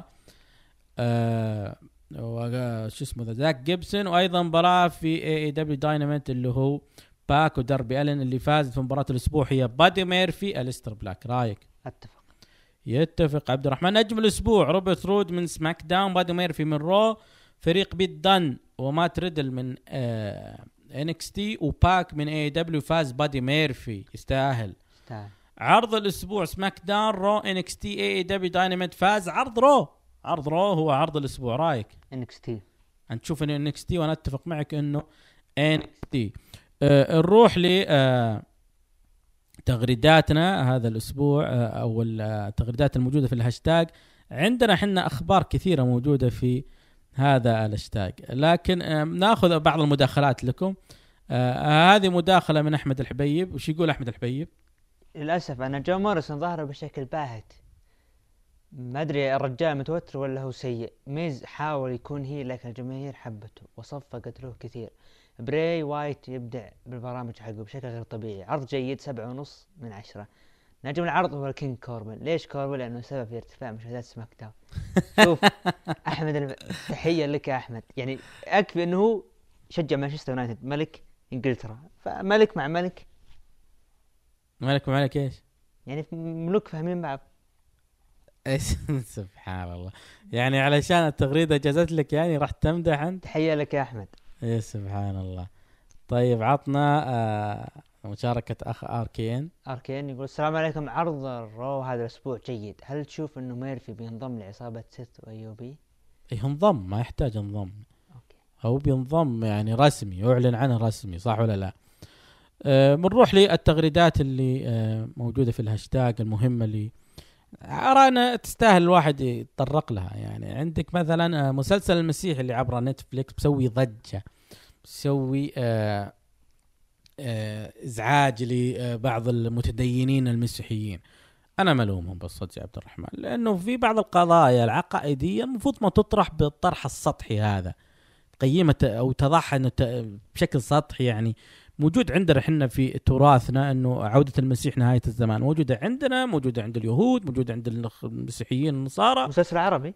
لا، مسلسل تبع نتفليكس. بس هو لا مو عربي. اي تمام. اي، فانا ضد طرح القضايا العقائديه بهذا التسطيح والتخيلات هذه. المشكله انه نتفليكس ترى عليهم القصص غريبه بالمسلسلات، عندهم اتجاهات غريبه جدا. ايضا في استراليا يرون انه السبب نضوب الماء عندهم انه وجود الابل البريه اللي موجوده في استراليا بلشنين فيها، لذلك راحوا يرمونها. طبعا في بعض الحسابات اللي شغلونها في قضايا الانسان وقضايا الحيوان وامن الطبيعه كانوا مره حنينين مع الاستراليين لما المصريين قتلوا الاباعر الابل هناك. طبعا انا بالنسبه لي تعليقي هو على انه الكارثه الطبيعيه موجوده في استراليا السبب فيها الاستراليين انفسهم، يعني حاولوا انهم يوجدون بيئة مختلفة عندهم. بس ما حبيت اطلاقا انه قتل الابل علشان هي السبب برية، يعني لا ادري، احس انه في طريقة بالغوا كثير يعني تحميل الابل المشاكل. يعني المشكلة لو احنا عذبنا الحيوان سوينا السالفة، واذا هم سووا شيء لا عادي. طيب السؤال، انت ليش ما يعني استغليت الوضع يعني وذبحت الابل ووزعت اللحم تستفيد من الفقراء والمساكين؟ ترى سهله جدا هذه، اما انك تروح تذبحه وتتركه يموت وبعدين ينفق وبعدين يصير جثث وبعدين تعفن وايه. ايضا داخل الهاشتاج خالد عبد الرحمن يشارك لاول مره في مسلسل اسمه ضرب الرمل. انا بالنسبه لي خالد عبد الرحمن اصلا ما هو فنان، ما هو ممثل يعني، وحتى في فيديو كليبات ما عنده، فكيف بيقدم، كيف بيسوي، كيف احس انه خطوه خاطئه جدا من خالد عبد الرحمن، ولانه الفن يحتاج الى وجود شيء يعني عندك الملكه انك تقدر تتقمص شخصيات وكذا، فانت ما قدرت تسوي كليبات تروح تدخل الفن وتمثل يعني غير انك تغني. يعني انا ما احب اللي يشطح كثير بحاجات وهو مو قادر يسويها. هل بتقتنع بالمسلسل هذا؟ بتشوفه؟ نعطيه فرصة، ممكن يعني يكون مثلا. هل أنت بتقبل تشوف خالد عبد الرحمن بشخصية غير خالد عبد الرحمن؟ ممكن، أنا بسوي ممكن. أيضا من التغريدات الموجودة في الهاشتاج المنتجة وصاحبة قناة سكوب فجر السعيد تكلمت بكل قسوة وما حد يلومها على الفنانة العمانية بثينة الرئيسي. وش السالفة؟ بثينة الرئيسي عمانية لكنها حياتها الفنية في الكويت. مع وفاة سلطان قابوس رحمه الله ونعزز مستمعينا في عمان، كان يرسلونها على الخاص صور لقابوس وكانت هي تنشرها. فمن الصور اللي شروها لها صورة بالثمانينات قابوس مع صدام حسين. لما هي انشرتها عندها بسناب، وانت عارف انه حبايبنا بالكويت وما حد يلومهم، لهم موقف من صدام حسين.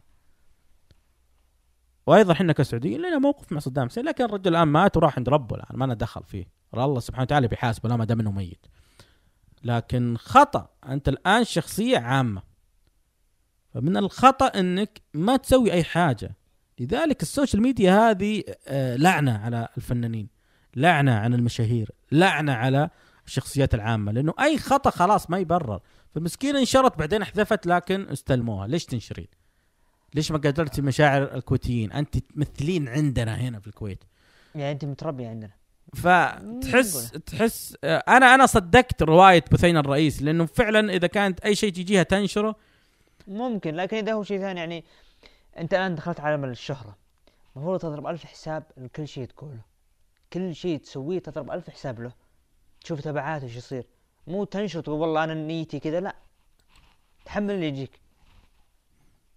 انا اشوف انه موضوع صدام حسين والغزو الى اخره، ما دام ما في اي اساءات شخصيه، اتمنى فعلا انه هي اعتذرت، بس تنتبه، خلاص تنتبه يعني لمتى والموضوع هذا ما ينتهي، يعني حرام يعني. وهي من الفنانات المبدعات يعني، بثينة الرئيسي قدمت حاجات جميلة جدا، وراها من هي وفخرية خميس قدموا حاجات جميلة لي الفن فخرية خميس والحيالة الله فتون.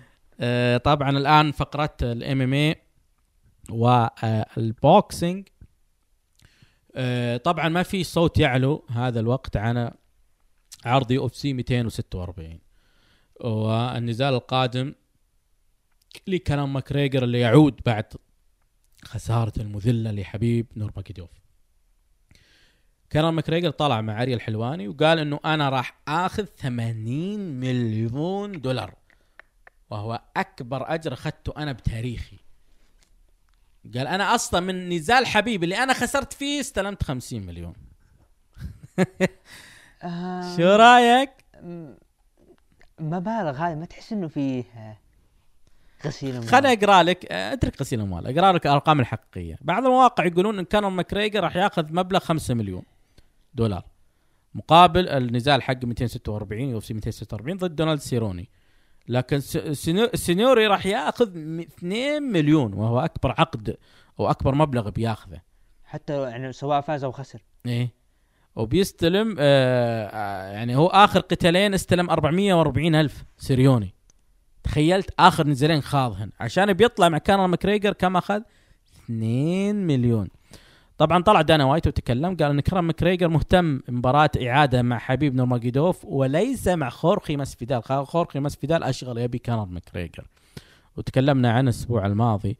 ويكمل دانا وايت يقول كونر يؤمن قتال حبيب وتوني ما راح يصير، وانه انا يا كونر بصير جاهز القتال اذا انسحب احد منهم، يبي حبيب بس ما اعتقد يصير. كونر ماكريغر تغير ترى، يعني طلع مع عري الحلواني واعتذر عن حاجات كثيره قالها عن حبيب.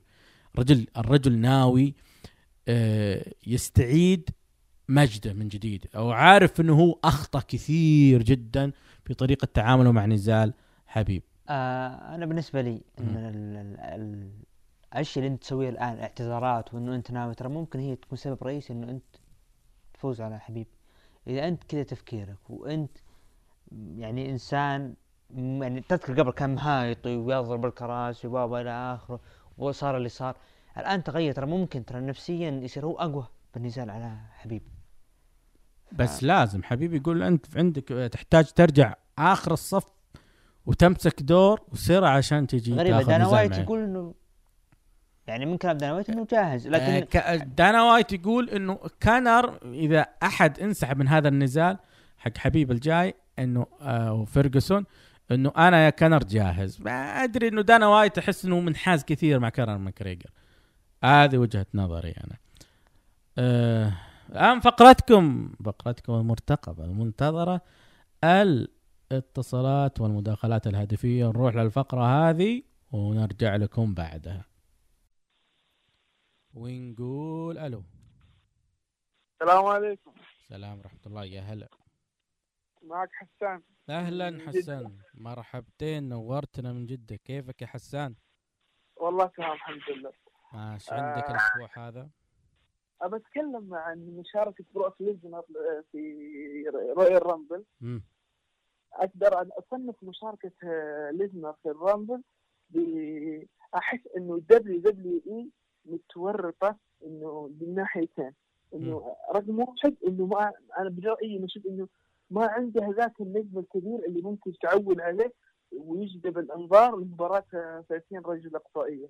هذا رأيي الأول. كيف؟ الرأي ما عندهم يعني الشخص اللي ممكن يجذب، يعني ما كان في عندهم شخص ممكن يجذب المشاهدين لمباراة الرامبل. يعني قصدك نجم من فينترز كبير واسم كبير، يعني اي كبير اسم محترم، راندي سيس مميزين ومين فينترز، لكن نجم بضخامة ليزنر كان ممكن هذه واحدة من الاشياء سووها عشان يرفعوا نسب المشاهدات. طيب العام الماضي ما شارك في مباراة اي مشاركه فكرت العام اللي قبل الماضي ما كان فيه مشاركه جولدبرغ وبروك ليزنر صحيح؟ واندرتيكر كانت ب 2017 2017 كان لها ضخامه يعني في المشاهدات كانت مهوله بسبب انه اعلن والناس تبغى والناس كانت وقت كل تتابع منتظر متى يطلع ثلاث اساطير في مباراه رامبل كان شيء محترم السنتين الماضيه انا احترامي لهم حتى المباريات اللي يسوونها يعني ما في لها ذاك يعني ذاك الضخامه ويعني ان المشاهد ينتظر فاهمني؟ هذا الرأي انا اشوف ممكن اذا ما كان هذا القصه ممكن انا اشوف انه ممكن الدبليو دبليو اي الحين ما لقت خصم مناسب يلعب معاه ليزنر في الرامبل ما يبغوا يلعبوا مباراه ذكيه ليزنر يعني يلعبوا مع اي مباراه يبغوا يبنوا عداوه صح فانا اتوقع انه ممكن يكون بناء العداوه داخل مباراه الراي الرامبل يبنيها مع شخص عشان يبنونها في راس الميني حلو بتكلم سريع عن توقعاتي يعني الرامبل اتوقع ما تاخذ من 3 أشخاص مين الثلاثة؟ بالنسبة لي زي ما قلت لك قبل في مداخلاتي وبخصوصها حقك أصر رقم 1 بالنسبة لي وهو مفضل مو بس أهلي مفضل لكن يستاهل دفعة الرامبل اللي هو الاسكتلندي درو ماكنتاير ثاني ثانيا أرى سي أم بانك ممكن أرشحه إنه يظهر ويفوز بالرامبل والدبليو دبليو يحققون حلمه اللي كان زعلان إنه ما صار اللي هو تصدر المين إيفنتر للراس الميني هذا أشوفه ثالث شيء في واحد لكن أحس هذا نسبة ضئيلة اللي يفوز فيه بروك ليزنر ممكن يلعب مباراة على اللقب ضد بري وايت دستين يكون على اللقبين فممكن هذا مع إني أحس إنه يلعب مع دستين على لقب يصير على اللقبين المباراة أحس نسبتها أقل لكن إذا كان يبغوا كذا ممكن هذا فما أتوقع إنه يزيجوا بليزنر في الرامبل إلا سببين يعني بيفوزوا يعني بيسووا له عداوة حلوة داخل مباراة الرامبل هذا هي سؤال لك بأنك جبت طاري بروك ليزنر مين الاسم اللي ممكن يكون خصم مناسب لبروك ليزنر يدخل مباراة الرويال رامبل ويطلع بروك ليزنر من مباراة الرويال رامبل مين باقي في الروستر شوف انا في كذا اسم لكن انا اشوف ابرزهم حاليا دفين تقدر تحطه على جنب لانه ما حيشارك انا اشوف الابرز ممكن اللي حيقدم درو ماكنتاير هذا رقم 1 معايا ايوه درو ماكنتاير ممتاز انه يسويها في مصارع بس ما احس بس انه هو اللي هو اتوقع والتر اللي في NXT UK واو والتر شيء لو يسوونها مفاجاه العالم لو يسوون والتر يدخل ويسبب في خساره ليزنر ويواجه ليزنر على اللقب في المانيا حتى لو خسر والتر يعني انت تبغى والتر يطلع بروك ليزنر يحس حيكون في بناء حلو ويفوز والتر يفوز في المباراه لا مو لازم فوز يعني انه احس انه صعب انه يدفع لازم انك تعرف يفوز باللقب يفوز على طول بالرامبل شيء صعب لكن احس لو دخلوه وصار معركه بينه وبين ليزنر واخرج ليزنر بعد المباراه بعدين في المباراه يخرج والتر وبعدين يتواجه مع ليزنر في المانيا احس نسبه قليله انه ممكن تصير ذا الشيء لكن حتى لو صارت حيكون شكرا فينيش راح يكون شيء جبار ويكون مباراه منتظره لانه اكثر المشاهدين يتمنون المباراه والتر ضد ذا بيست بروك ليزنر هذا هي وجهه نظري في الموضوع ان شاء الله نشوف رامبل يكون ممتع باذن الله اي كلمه ختاميه يا حسان اشكرك على تحت الفرصه وكان شرف ان شاء الله نظهر في البودكاست ان شاء الله تكون حلقه مميزه وجميله باذن الله شكرا لك حسان ونقول الو من معنا السلام عليكم معك هديه من ليبيا عليكم السلام يا هلا يا مرحبا بالغالي هديه والغالي من ليبيا حبايبنا منور يا هديه اسمك جميل انت هديه واليوم احلى هديه نسمع صوتك من ليبيا بارك الله فيك شكرا ايش عندك مداخله هذا الاسبوع والله انا مداخله انا كنت اشوف انا دخلت اكثر مره في عده بودكاستات خاصه بالمصارعه انا اول مره اشارك معاكم هذا شرف لي بالتاكيد حبيت نتحدث على العقد اللي فات، العقد الماضي بشكل عام، واكثر الحاجات اللي اكثر الاشياء اللي نعرفهم به. يعني انت بتتكلم عن من 2010 ل 2019 احداث المصارعه بشكل عام ولا WWE؟ لا حنوجد شويه، يعني طبعا كما خلينا نقول لك قبل اني متابع بشكل تقريبا خاص بالدبليو، يعني تابعت المصارعه من حوالي عام 2010، ولكن زي ما تقول متابع وفيل للدبليو، ما قدرتش او ما عجبنيش جو الاتحادات الانجليزيه والاتحادات الاخرى. يمكن دبليو لو اني لحقت عليها زمان في التسعينات، لان ما لحقتش عليها بصراحه كما قلت لك، انا مواليد 96. ايش كنت تتابع؟ لكن الجو نتاع من 2010 لا انا بديت من 2010 في دبليو. حلو. واستمريت تمام. خلينا نبدا معك في العقد اللي فات. انا في نقطه معينه حنركز عليها في العقد هذا. خلينا نبدا في البدايه. العقد اللي فات بالنسبه للدبليو ما كانش عقد قوي مقارنه بالعقود الماضيه بصراحه. لو نجوا قارنوا بالعقود ولا شيء طبيعي، كل مجال فيه صعود وهبوط. اعتبرنا ان في التسعينات يعني انت ترى انه العقد الاخير هذا ضعيف أسماء نجوم قصص ضعيف بماذا؟ رغم أنه العقد هذا هو الأعظم في تاريخ دبليو أرقام من ناحية الحضور، ضعف الأسماء مقارنة بالرجال الماضية. يعني مرة حطيت لك معها في تويتر متى نفس أنا عارف حتختلف معي في النقطة هذه، ولكن أنا بنشوف أن شخص اسم كمثلا كرومان رينز كشخصية وكداعي الحلبة لا يستحق أن يلعب أربعة WrestleMania على التوالي. يعني حتى الرجال القادمه بعد تشوف شخصيه كذا مرينز على اساس اربعه على الثمانيه على التوالي.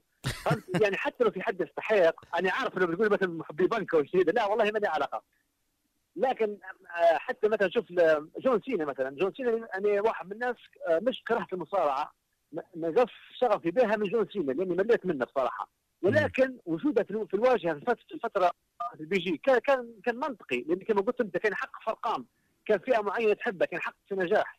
لكن لما رومان رينز يلعب اربعه من ايفنت على التوالي ليش؟ حتى في اسماء تستحق اللي مثلا زونتينا ما لعبش، ما بنش لعب اربعه من ايفنت على التوالي، هي مش عارف استعناد او شيء اخر مش عارف. ولكن مثلا انت مثلا ستيف اوستن حتقعد عنده، لاحظ ان دبليو ما خلتش حد ياخذ ثلاثه رامبل لحد الان، كان يدخلها ذكرى مربوطه به ان ستيف اوستن لعب ثلاثه رامبل، ولكن لحد الان ما لقيتش شيء مميز كبير جدا. يعني مثلا حتى لو انه اسطوره حقق اربعه على ثمانيه، المفروض يكون اسطوره مصارش بكل حاجه ون اوف اول تايم حاجه ما صارتش. ولكن بصراحه المريض كما قلت انت مثلا كويس على الحلبه، ولكن ليس بهذه العظمه. هل ما فيش اسماء؟ ربما نفس النقطه اللي قلت لك انا، ما فيش اسماء. انت تذكر انت نفسك مره ذكرت النقطه هذه في في في الاحداث الرئيسيه في رسلمانيا، كنا نستعين دائما بتريبليتش بروك ليسنر، ولا شيء واضح ربما ثلاث شيك بس من عصر ادم، ما زال ما فيش اسماء بصراحه. حتى الاسماء اللي جت من الانديز راهم ما شكلتش تلك القنبله، ما قدرتش تلعب راه في امكانيات كبيره، ما قدرتش تاخذ السبب. وين عقليه مسؤول الدبليو الى الان ما يبغى القادمون من خارج الاسوار يعطيه صداره الرسومينيا؟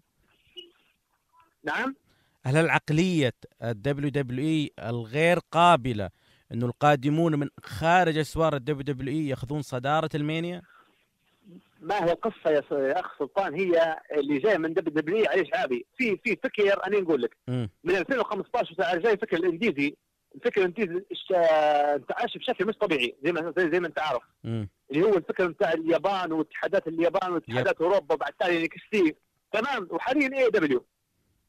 أنا واحد من الناس أنت يمكن تقصد معايا الفكرة هذا. أنا واحد من الناس مثلا أنا في AEW أنا كنت واقف معهم من البداية زي ما أنت تقول أندر دوغ، فهمت كيف؟ إيه أنا مثلا من مصلحتي إني دبليو أنا كعاشق للدبليو من مصلحتي إني ننافس أحد. وأنت لاحظت أنت في السنة اللي فاتت الدبليو بدت كأنه في منافس، بدت تحس بخطر، بدت السنوات فيها جودة أكبر، في اهتمام أكبر بالجماهير، لاحظت الشيء هذا. ولكن انا كنت لحد الان اتمنى انه يدبليو، انا رغم اني ما نحبش الاسلوب هذا، لكن اتمنى انهم يغضبوا مثلا في الريتنج. لكن يا اخي سلطان لما نتفرج ما اقدرش عليه لحد الان. انا حاليا لا اتابع العروض الاسبوعيه للAEW داينامايت، لا اتابعها بصراحه، واتابع في سماك داون رغم سوها، فهمتني؟ ايه اسمع يا اخي سلطان. اسمعك. رغم اني قلت لك انا ما نحببش رومان رينز وما نحببش كوربن، ما نحببش قصه تاع زيجلر وروبي روبي قصه تاع روبي ما نحبهاش الكلام هذا، ولكن تفرج عليها في النهايه لان هذه المصالح اللي تربينا عليها، لان قصه تدير قصه في العروض الاسبوعيه بشكل تدريجي، حتى تدريجي ما تديرش شكل كامل، ولكن خد اعصاب نص زي ما نقولوا احنا في ليبيا، تبني القصه بشكل تدريجي في العروض الاسبوعيه عن طريق القصه، ثم في العرض الشهري اللي احنا ديما ننتظروه يتم تطبيق القصه هذه على الحلبه بشكل 70 الى 80%، وهذا المطلوب. ولكن يا اخي 16 استفدت انا لو اني في العرض الاسبوعي كل عرض بدات لي مباراه 2 ضد 2 و3 ضد 3 وحركات وبهلوانات وطيح من فوق وضرب وحركات جميله وخمسه على خمسه وسبعه على خمسه كيما تقول من البهي. تدري ليش؟ تدري ليش هديه يسوون كذا؟ تدري ليش؟ ما عندهم فريق كتابه يا اي دبليو، ما فيش فريق كتابه. انا اشوف انه قصدي مش عارف، لكن حتى مش في اي دبليو، حتى برا الاي دبليو سلطان مش عارف ايش في دبليو. ار او اتش حلبة الشرف البارح إيه؟ عينوا مارتيس كورل كاتب رئيس عندهم.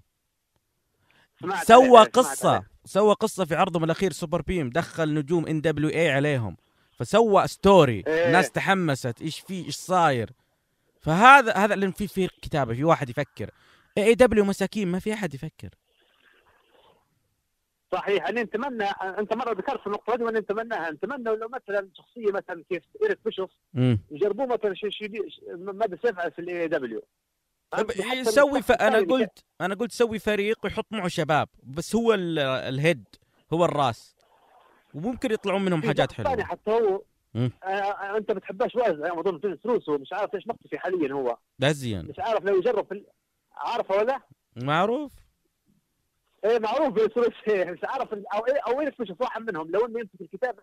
انا مش عارف هل مشكله الناس يا اخ سلطان حتقارن دبليو كالعاده، يعني بعرف القصه هذه فهمتني كيف. طيب هديه اي بتشوقين النقطه هذه واضحه النقطه هذه. اذا عندك عشان الوقت هديه، اذا عندك كلمه ختاميه. عارف دبليو عارف، تفضل كلمه ختاميه يا هديه. كلمة ختامية، التحية والتقدير لكم، وشكرا لبرنامج أسر برنامج اسم الحلبة على إتاحة الفرصة لي، وشكر شخصي ليك. أنا واحد من الناس، أحد أسباب أنا كنت أتابع في المصارعة من 2010، أحد أسباب عودت بدأت أتابع في المصارعة بشغف وبودكاستات ومقالات ويوتيوب بعد سمعت ما في كنت رحت من العام الماضي أنت والزملاء وضخ الزملاء اللي كنت أشتغل معهم. الله يرفع قدره، الله يرفع قدره بصراحه. الشكر لك انت. العمل اللي يديره انت ما تتصورش الشيء اللي احنا المصارعه يا سلطان، المصارعه والحدث بين الحدث الترفيهيه شيء ترفيهي، فهمت؟ نحاول نطلع منه من هموم الحياه، نحاول انه زي ما قلت يغير لنا جو. صحيح. فهي انت كيف تحبها ولا في النهايه. شكرا لكم انتم، قلت انت على تحت الفرصه. شكرا لك، شكرا لك، وندعو الله سبحانه وتعالى ان يؤلف القلوب عندكم، وباذن الله نشوفكم في أفضل حال. شكرا لك يا هدية، إن شاء الله بارك الله فيك. معك الله يا أخوتنا، معك الله. ونقول ألو، من معنا؟ السلام عليكم، معك فارس من جديد. مرحب فارس، يا هلا يلا حي، شلونك يا فارس؟ الله يبقيك، الحمد لله بخير، من تبشرنا عنك. نعم الله يحفظك. ها إيش عندك هذا الأسبوع؟ نفس الأسبوع الماضي، سماك داون ورو، بس بنضيف يعني كم شيء. أول شيء نبدأ في عرض سماك داون. الصراحة حلو البناء اللي قاعد يصير حاليا في عداوة ذا ميز وكوفي كينغستون، مو ذا ميز وكوفي كينغستون، اللي هي يعني نيو داي ضد ذا ميز وجون موريسون.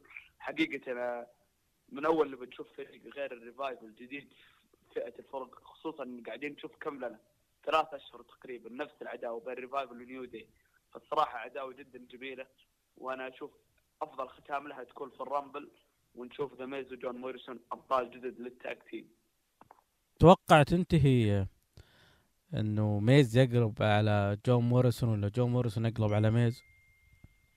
انا اتوقع جون موريسون يعني في النهايه راح يقلب على ذا ميز وينتقم، لان الاولى اللي كانت منهم ذا ميز اللي قلب على جون موريسون.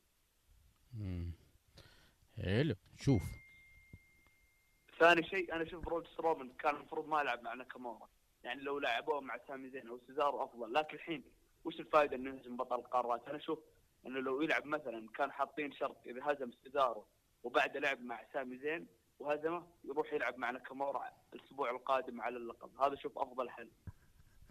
جميل. واللي بعده يعني عندنا مباراه كوربن وزيجلر ضد الاوسوس والفقره او المين ايفنت. الصراحه يعني تقريبا كل اسبوع تكرار، بس الجديد انه قاعدين نشوف الاوسوس في العداوه. فانا ما عندي شيء كبير عند على عرض سماك داون. العرض الصراحه يعني مو زي عرض رو كل اسبوع احلى، لا عرض تقريبا ثابت على نفس الرتم، يعني 6-7 من 10 تقريبا. 6-7 من 10. طيب نجوم العرض. نجوم العرض زمان حلو، برون سترومان حلو، رومان رينز. طيب ما نقول شيء، عطنا عرض رو. صراحة عرض رو كل اسبوع يتطور ويصير عرض افضل حقيقة، ونفتتح يعني بالبداية العرض اللي كانت الثلاثية بين ريندي وستايلز ودرو ماكنتاير. صراحة كانت مباراة جدا جميلة، وطريقة تدخل ماكنتاير في هذه العداوة طريقة جدا ممتازة استعدادا للرامبل. وان شاء الله نقول ماكنتاير بطل الرامبل، لانه هو اكثر واحد يستحق انه يروح الحدث الرئيسي، خاصة انه يعني ما قد حقق بطولة عالم، فيستاهلها ماكنتاير. وافتتاح عرض جدا جميل. الفقرة اللي بعدها بس دقيقة، أنا ما أدري ليش يحاولون يعزلون لقب NXT عن ألقاب العالم، ولا تحس إنه لا لقب NXT لقب تطويري؟ والله أنا أشوف لقب NXT حاليا صار لقب جدا يمكن نعتبره لقب عالمي، خصوصا مع آدم كول، لأنه آدم كول ضايف شيء كبير لللقب حقيقي. جميل. الفقرة اللي بعد ريكوشيه ضد موجو راولي، صراحة ما عندي أي تعليق فيها، فقرة جدا عادية. أيضا فقرات النساء ما أهتم لها حقيقة. نروح بعد عندنا بوبي لاشلي فاز من جديد، وأيضا هذا العداوة الصراحة أعتبرها عداوة جدا عادية وجدا إن إحنا مهتمين فيها. بعد عندنا ذا فايكنج ريدرز هزموا الفريق سمير سينغ وسونيل سينغ كالعادة. ذا فايكنج رجعوا يلعبوا مع جوبر، صحيح إنه سونيل وسمير مهم جوبر، بس يعني كانهم جوبر الصراحة أمام فريق زي ذا فايكنج. فأنا أشوف بس حلوة دخلتهم الشطحة ذي، إنهم يبون تحدي مفتوح وفجأة يطلع لهم الأخوين سينك. صحيح، بس أنا أشوف الفايكنج أمنيته بس إنهم يشاركوا في الرامبل، لأنهم زيادة عدد. ودنا نشوف يعني في الرامبل مثلا 5 أرقام ما أعلنوا عنها، و5 أشخاص ما أعلنوا عنهم عشان يكون مفاجأة. إن شاء الله ما يشاركون، خصوصا بعد ما شاركوا أوتس وتكر في المباراة. نقول إن شاء الله. أليستر بلاك وبيدي ميرفي استمرار للعداوة الرائعة والمباريات الجميلة بينهم، ولكن أنا أشوف خلاص هنا تنتهي العداوة، أو بعد انضمام ميرفي يتقوى على ليستر، يعني يجيب العصابة كاملة ويدخلون في ليستر ويجلدوه، بتكون شيء حلو صراحة. أوه بتدخلهم على ليستر أنت؟ أي كلهم يفزعون لميرفي زي ما هو فزع لهم على بيك شو. حلو.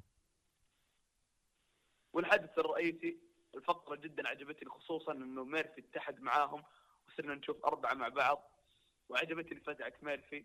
وصراحة عرض روح جدا جميل، أعطيه 9.5 من 10. واو 9.5. هتحس إنك بالغت؟ لا والله نشوف ما بالغت أبدا، العرض يستاهل، لأن العرض كل أسبوع جميل.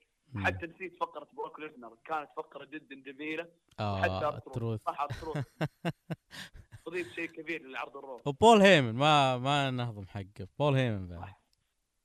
والله جدا عرض جميل، وانا اشوف افضل 3 في العرض بروك ليزنر ودرو ماكنتاير وميرفي. درو ماكنتاير وميرفي. يجي عندك اضافات بعد غير روس ماكداون؟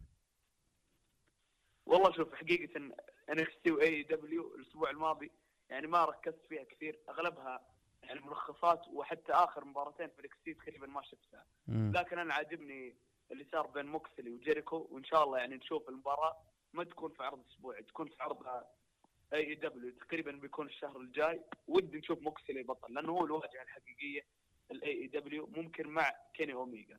بس تعرف جون موكسلي مرتبط مع NJPW، يعني عنده مباراة في نهاية فبراير مع مينورو سوزوكي فيمكن هذا اللي يخلي AEW مو حريصة كثير تعطيها اللقب. بتقولي طيب عطوا جيريكو حضر بس العرض الرسل كيندم يعني، وفاز وأخضع هيروشي تاناهاشي، فهذا يعطي قيمة لبطل AEW. وش رأيك؟ الصراحة نشوف أول شيء ما أتابع عروض اليابان حقيقة، ولكن أنا نشوف طار من العروض خارج أمريكا فنشوف بالعكس موكسلي يستحق اللقب. ولكن اذا كانت يعني او شفنا موكسلي في اتحاد ان جي بي دبليو الجديد اللي في امريكا، فهنا نقول معاهم حق انهم ما يعطون اللقب. اي كلمه ختاميه فارس؟ شكرا لك واهلا، وبالتوفيق لجميع المستمعين وبالتوفيق لك. شكرا لك انت يا فارس. جميله الفقره اليوم، رائعه، ما قصر الشباب. اي كلمه ختاميه يا عبد الرحمن؟ الله يعطيك الف عافيه، وان شاء الله نقدم حلقه جميله للمستمعين، وهذا اللي. شكرا دحيم العلي واهلا، باريستا عبد الرحمن، كنا معكم هذا الاسبوع وكل اسبوع ان شاء الله، و الى هنا نصل لختام الحلقه ونقول دمتم بود.